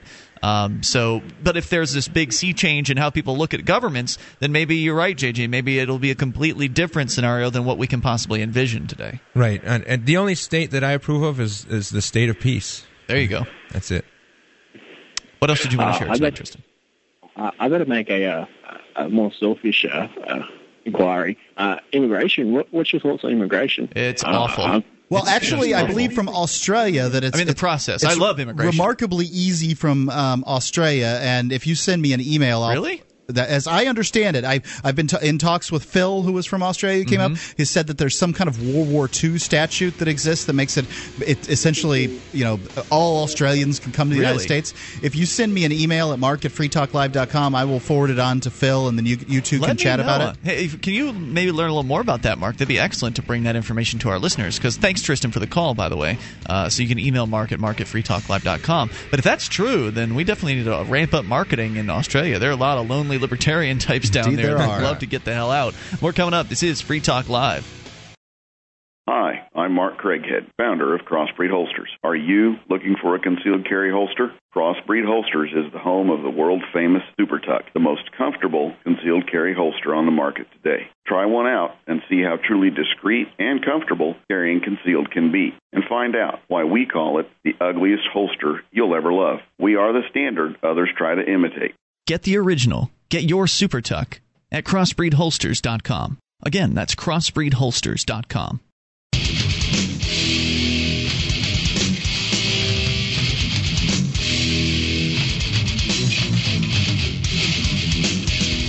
This is Free Talk Live. You can bring up whatever's on your mind at eight hundred, two five nine, nine two three one, the S A C L C A I toll-free line. Join us online at free talk live dot com, and we give you the features there free, so enjoy those. Uh, we've got the Shrine of Female Listeners, news updates, listening options. We give it all away over at free talk live dot com. S A C L C A I has a full-orbed approach to account recovery. They, it's really three companies in one. They do collections, early outbilling, and they purchase charged-off receivables. S A C L knows that the way they treat your customer reflects on you. So whether you have a hospital, doctor's office, bank, utility, or other business, uh, they could be for you. Their staff is respectful. They record every call. They have the best equipment money can buy so that your business is handled as efficiently as possible. You can see their banner at free talk live dot com. It's top one on the right-hand side of the page. So the uh, principal over there, Jason Osborne, big supporter of Free Talk Live, big supporter of Liberty. S A C L C A I. Jason Osborne is awesome. Yes, indeed. As we continue here, of course, we will take your calls about whatever's on your mind at eight hundred, two five nine, nine two three one. You know, uh, Mark, I think there was something that uh, you wanted to talk about here with Ron Paul, some pretty exciting news. And I guess it's news that shouldn't really surprise anyone who paid close attention to the Ron Paul campaign in two thousand eight. But what is it that uh, is going on out there? So it looks like um, the uh, among the, the Republican candidates in Q two of uh, twenty eleven, as far as fundraising goes, that Ron Paul has beat them all. He, as a matter of fact, uh, he's beaten uh, Barack Obama in fundraising too. But if you take all the Republican candidates and you look at their fundraising among active duty military people, if I didn't make that uh, specifically clear, I, I really need to. This is only among active duty military people. If you take all of their totals over the course of Q two and you combine them, they don't come up to half of what Ron Paul raised from active duty members. Now, this is Republican candidates. Uh, Barack Obama came uh, relatively close to, uh, to to Ron Paul, but, but nothing, Ron Paul beat Barack Obama as well by a margin of about uh, looks like about seven thousand dollars or something like that. That's just Q two, and I suspect Ron Paul will continue to do well. But I think that this is a very important point for people that believe that you need to support our troops by not cutting and running mm. and sending as spending as much money on them as possible. Now, certainly, if you're going to send somebody over to uh, someplace to fight and die, they should have good equipment. But maybe they shouldn't be sent over there in the first place. That's what Ron Paul would say, right? Right. Uh, the uh, you know, those that say that we shouldn't cut and run but want to support our troops, our troops, if them putting their money where their mouth is, is any indication, don't want to be over there in the first place. Right. So by by sending money to Ron Paul, that is an indicator saying that we agree with this guy's foreign policy because this is front and center in their life. This has to be the most important issue in their lifetime because they're in it. They're right. in the thick of the it. The bullets they're, are flying at them. And not them. only that, but Ron Paul has such a divergent foreign policy as compared to so many of the other candidates. He's very clear as opposed to Obama, who won a Peace Prize and has and killed I don't know how many people, but he's right. killed an awful lot. There's no doubt be, what it means, right? That's right. what you're saying. When right. someone gives money to Ron Paul, there's no doubt that they support ending the war. That's you take right. uh, Gary Johnson out of the situation, um, and you basically you have the rest of them sort of arguing over, I'll kill more people. No, no, I'll kill more people. Mm. No, no, I'll take over the whole world. You know, like you know, they, it's a, it's a contest on who can kill more people that aren't American right. amongst the other people over there. And um, you know, Ron Paul runs away like he's he's steadfast and firm. Gary Johnson doesn't have quite the the, the firm stand on the anti-war uh, you know situation. Uh, you know there are anti-war activists out there that don't like Ron Paul because Ron Paul takes a sort of constitutional stand on it as opposed to a moral stand. But I, I feel he talks about moral points on a regular basis. Yeah, I think so. Let's go to Jim listening in Indianapolis to W X N T. Jim, you're on Free Talk Live with Ian, J J, and Mark. Hey, what's happening, guys? Live Jim. free or die. Hey, thanks. My what's on your mind? Motto. Hey, listen, I wanted to follow up with you when you were talking about those double eagles there. Uh, there was a show done on a History Channel explaining how the head, you know, all those double eagles were sent to Fort Knox, and they were stolen out of Fort Knox by, guess who? The head administrator. So hmm. it just goes to show you that, you know, you can't trust anybody in any certain position for a certain length of time. Oh, no so, doubt about it. We you know, can't, can't trust is, anybody in the government. Right. Exactly, you know, and all these people that go along with these false prophets like the, the prophet Muhammad Obama, You know, I mean, if they think that he's going to be able to save everybody everywhere in this world, if only he had enough control and power, you know, these people are idiots. You know, these these so-called liberals that think that they are contributing to society by making other people pay for other people, you know, and they think they're doing well, something the, good, and as long as it doesn't come out of their pocket, they're being know, they're generous idiots. With other people's money. Well, to to be to be hold on to be accurate, you know, you picked on the liberals, but the uh, you know so-called conservatives do the same thing with different issues. Sure, so they believe they're going to save the world with their military uh, adventurism, and all they end up doing is creating more uh, blowback and violence. And of course, Barack Obama has shown that he's more of a bloodthirsty warmonger than than George Bush. You take the worst of two evils: the ones that are saying they want limited government. You know, as opposed to the ones that are saying they, they, they sort of like follow a socialist, communist philosophy, you know, and you got to think, you know, which one is better? Which one are we better off with? You know, uh, you know? Hist- history has shown that we've been better off with Democratic presidents at the very least uh, until now. Uh, Bill the Clinton, old Democrats, Bill, yeah. Bill Clinton was, uh, compared to George Bush, Bill Clinton was a small government guy. I disagree with this um, because what you need, what generally you're talking about is when you have mixed. Uh, you know, mixed situations where the Congress or the Senate is all Republican and then the president is all Democrat. When they're fighting with each other, they can get very little done. That certainly helps. But just because the Republicans talk about small government doesn't mean jack. No, uh, they're just lying. Know, they're, they're lying to you. So at least, you know, you got to give the Democrats credit where credit's due, and at least they'll tell you to their face, to your face, that they want government to get bigger. Whereas a Republican will be like, liberty, liberty, liberty, and then uh, they'll get elected, and then they'll do the complete opposite. Uh, they won't say socialism or communism. They'll use new terms or different words. Yeah, like that's exactly right. Or something like that. Right. You know, they'll never tell you exactly how they're feeling. Yeah. You know, they got to sneak things in. But you know, it, it, the bottom line is, you know, we really need to get away from the whole philosophy of, of you know, taking people's money to give it to others. People need to learn to go out there and do for themselves, and let charities and things like that. I mean. The, the government wants everybody to be a philanthropist, you know? I mean, it doesn't work that way. There's only twenty-five percent of the people that are really paying taxes, and the other, other people are paying zero, but telling everybody else that they need to pay more. Thanks for the call tonight. Appreciate hearing from you at eight hundred, two five nine, nine two three one, the S A C L C A I toll-free line. Marco Sauceda of Lufkin, Texas, did nothing wrong to any living soul. This according to William Grigg over at Lew Rockwell dot com. And if you know William Grigg's name, you know where this is going. Yet the mentally handicapped thirty-year-old was pepper sprayed, shot with a pepper ball gun, and severely beaten by nine police officers in his own home after they mistook him for a robber. Wow. Now he's going to jail for thirty days and will have to pay a five hundred dollars fine for the supposed crime of resisting arrest. Resisting arrest for burglary in your own home. Right. Sauceda, who speaks little English, hid in the bathroom when the police laid siege to his home on March fifteenth, two thousand nine. A neighbor had called in a report that a black male was kicking in the front door. Once the terrified man, described as having the mind of a child, had been extracted from the bathroom, it was clear that he wasn't the suspect described in the report. Any human being in which so much as a fugitive flicker of decency exists would have dismissed the charge given the opportunity. Angelina County Attorney Ed Jones, however, is a prosecutor, a caste in which such decency is, for all practical purposes, extinct.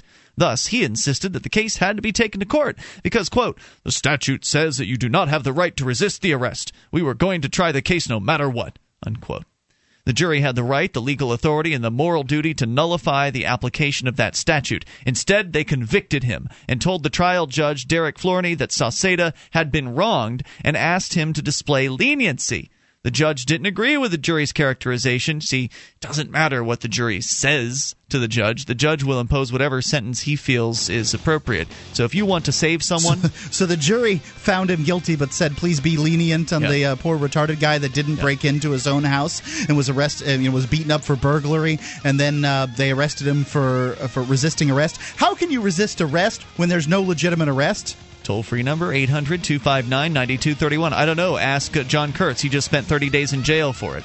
More the, on the, the way. The legal system's broken. Yeah, you can take control. This is Free Talk Live. More about this case in moments. D V D, books, music, instruments, periodicals, computers, software, electronics, photo, cell phone, office products, home and garden, bed and bath, furniture, kitchen, pet supplies, automotive, hardware, apparel, shoes, jewelry, grocery, healthcare, sports and outdoors, toys, games, used, and more. It's a department store at your fingertips. shop dot free talk live dot com. Get all your shopping done, get a great deal, and a portion of your purchase goes to benefit Free Talk Live when you enter Amazon via shop dot free talk live dot com.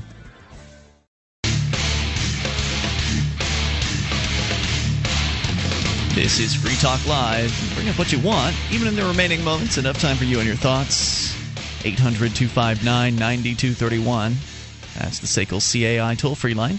And joining you tonight, it's Ian, J J, and Mark. And we invite you to our website. You can get interactive there. And if you like the show and you want to help support Free Talk Live, then become an amplifier. It's a great way to help Free Talk Live get on more radio stations across the country and bring more internet listeners to the ideas of freedom as well. Go to amp dot free talk live dot com. AMP stands for Advertise, Market, and Promote. And that's what we do with the money that comes in. It's used to get Free Talk Live into more ears. So go to amp dot free talk live dot com. Sign up with any major credit card through PayPal or use Visa or MasterCard right on our website. That's amp dot free talk live dot com. You get perks like access to the A M P-only call-in lines, A M P-only forum, podcast, and more. amp dot free talk live dot com. Back to this story, and then we'll get right into your uh, phone calls here about a man who, well, is not the brightest bulb in the basket. He's a mentally handicapped thirty-year-old, Mar- uh, Marco Salceda of Lufkin, Texas, pepper sprayed, shot with a pepper ball gun, and severely beaten by nine police officers after he was mistaken for a robber in his own home. He's now going to jail for thirty days and uh, being fined five hundred dollars for so-called resisting arrest after being found guilty by a jury. Now, the jury told the judge that they wanted him to display leniency, but the judge doesn't have to care what the jury thinks, so he went ahead and lectured Salceda and said, "I don't agree you're a victim in this case." And he insisted that when the terrified man had hid in the bathroom that he had put the officers in harm's way. As if expecting plaudits and laurels for his forbearance, the judge told Salceda that absent the jury's timid and equivocal request, the sentence would have been up to six months in a government cage. Salceda entered the courtroom wearing a tan button-down shirt and a navy dress slacks, reported the Lufkin Daily News, but by the end of the day found himself in County Orange as punishment for receiving a beating that he didn't deserve at the hands of costumed thugs who are never to blame. So, um, you know, if you say to yourself, well, this is this happened to a ret- retarded guy. I mean, this couldn't happen to me. And so many people, you know, they say, well, you know, it's, it's an interesting story, but it couldn't happen to me. What I want you to understand here is that these people broke into his house, beat him up, and pepper sprayed him. And then a jury of supposedly his peers, of spineless morons, a jury of of, of uh, idiots, decided to find him guilty, but they wanted leniency for him. Now, what's to say that that wouldn't happen to you? You know, what part of this did this guy bring upon himself? Did he run from the police because he was scared? I suppose that makes some sense.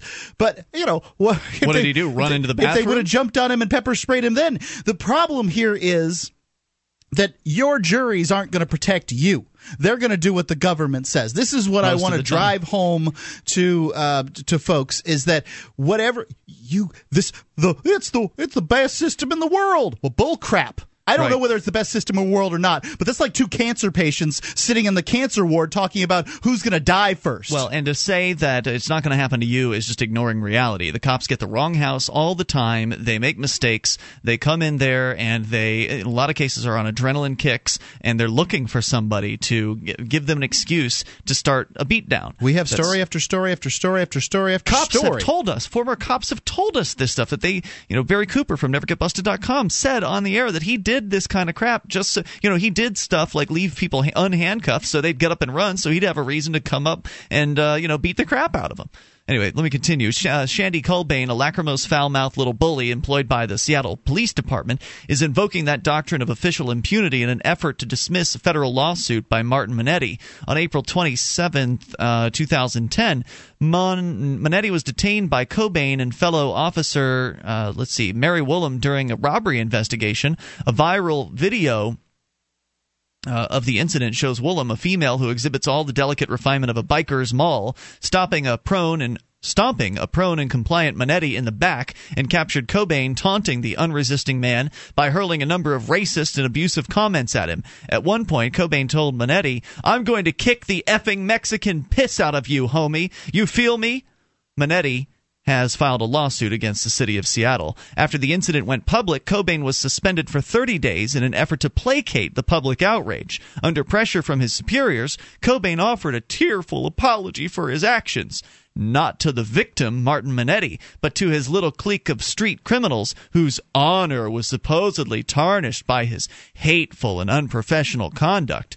In their response to Manetti's lawsuit, however, Cobain and Woolham insist that they're entitled to government immunity and that any damages or injuries suffered by Manetti were all the result of his own conduct, which once again consisted of flattening himself on the ground in a posture of unqualified submission, Uh, despite being told he was not under arrest, while Cobain and Wollum assaulted and threatened him.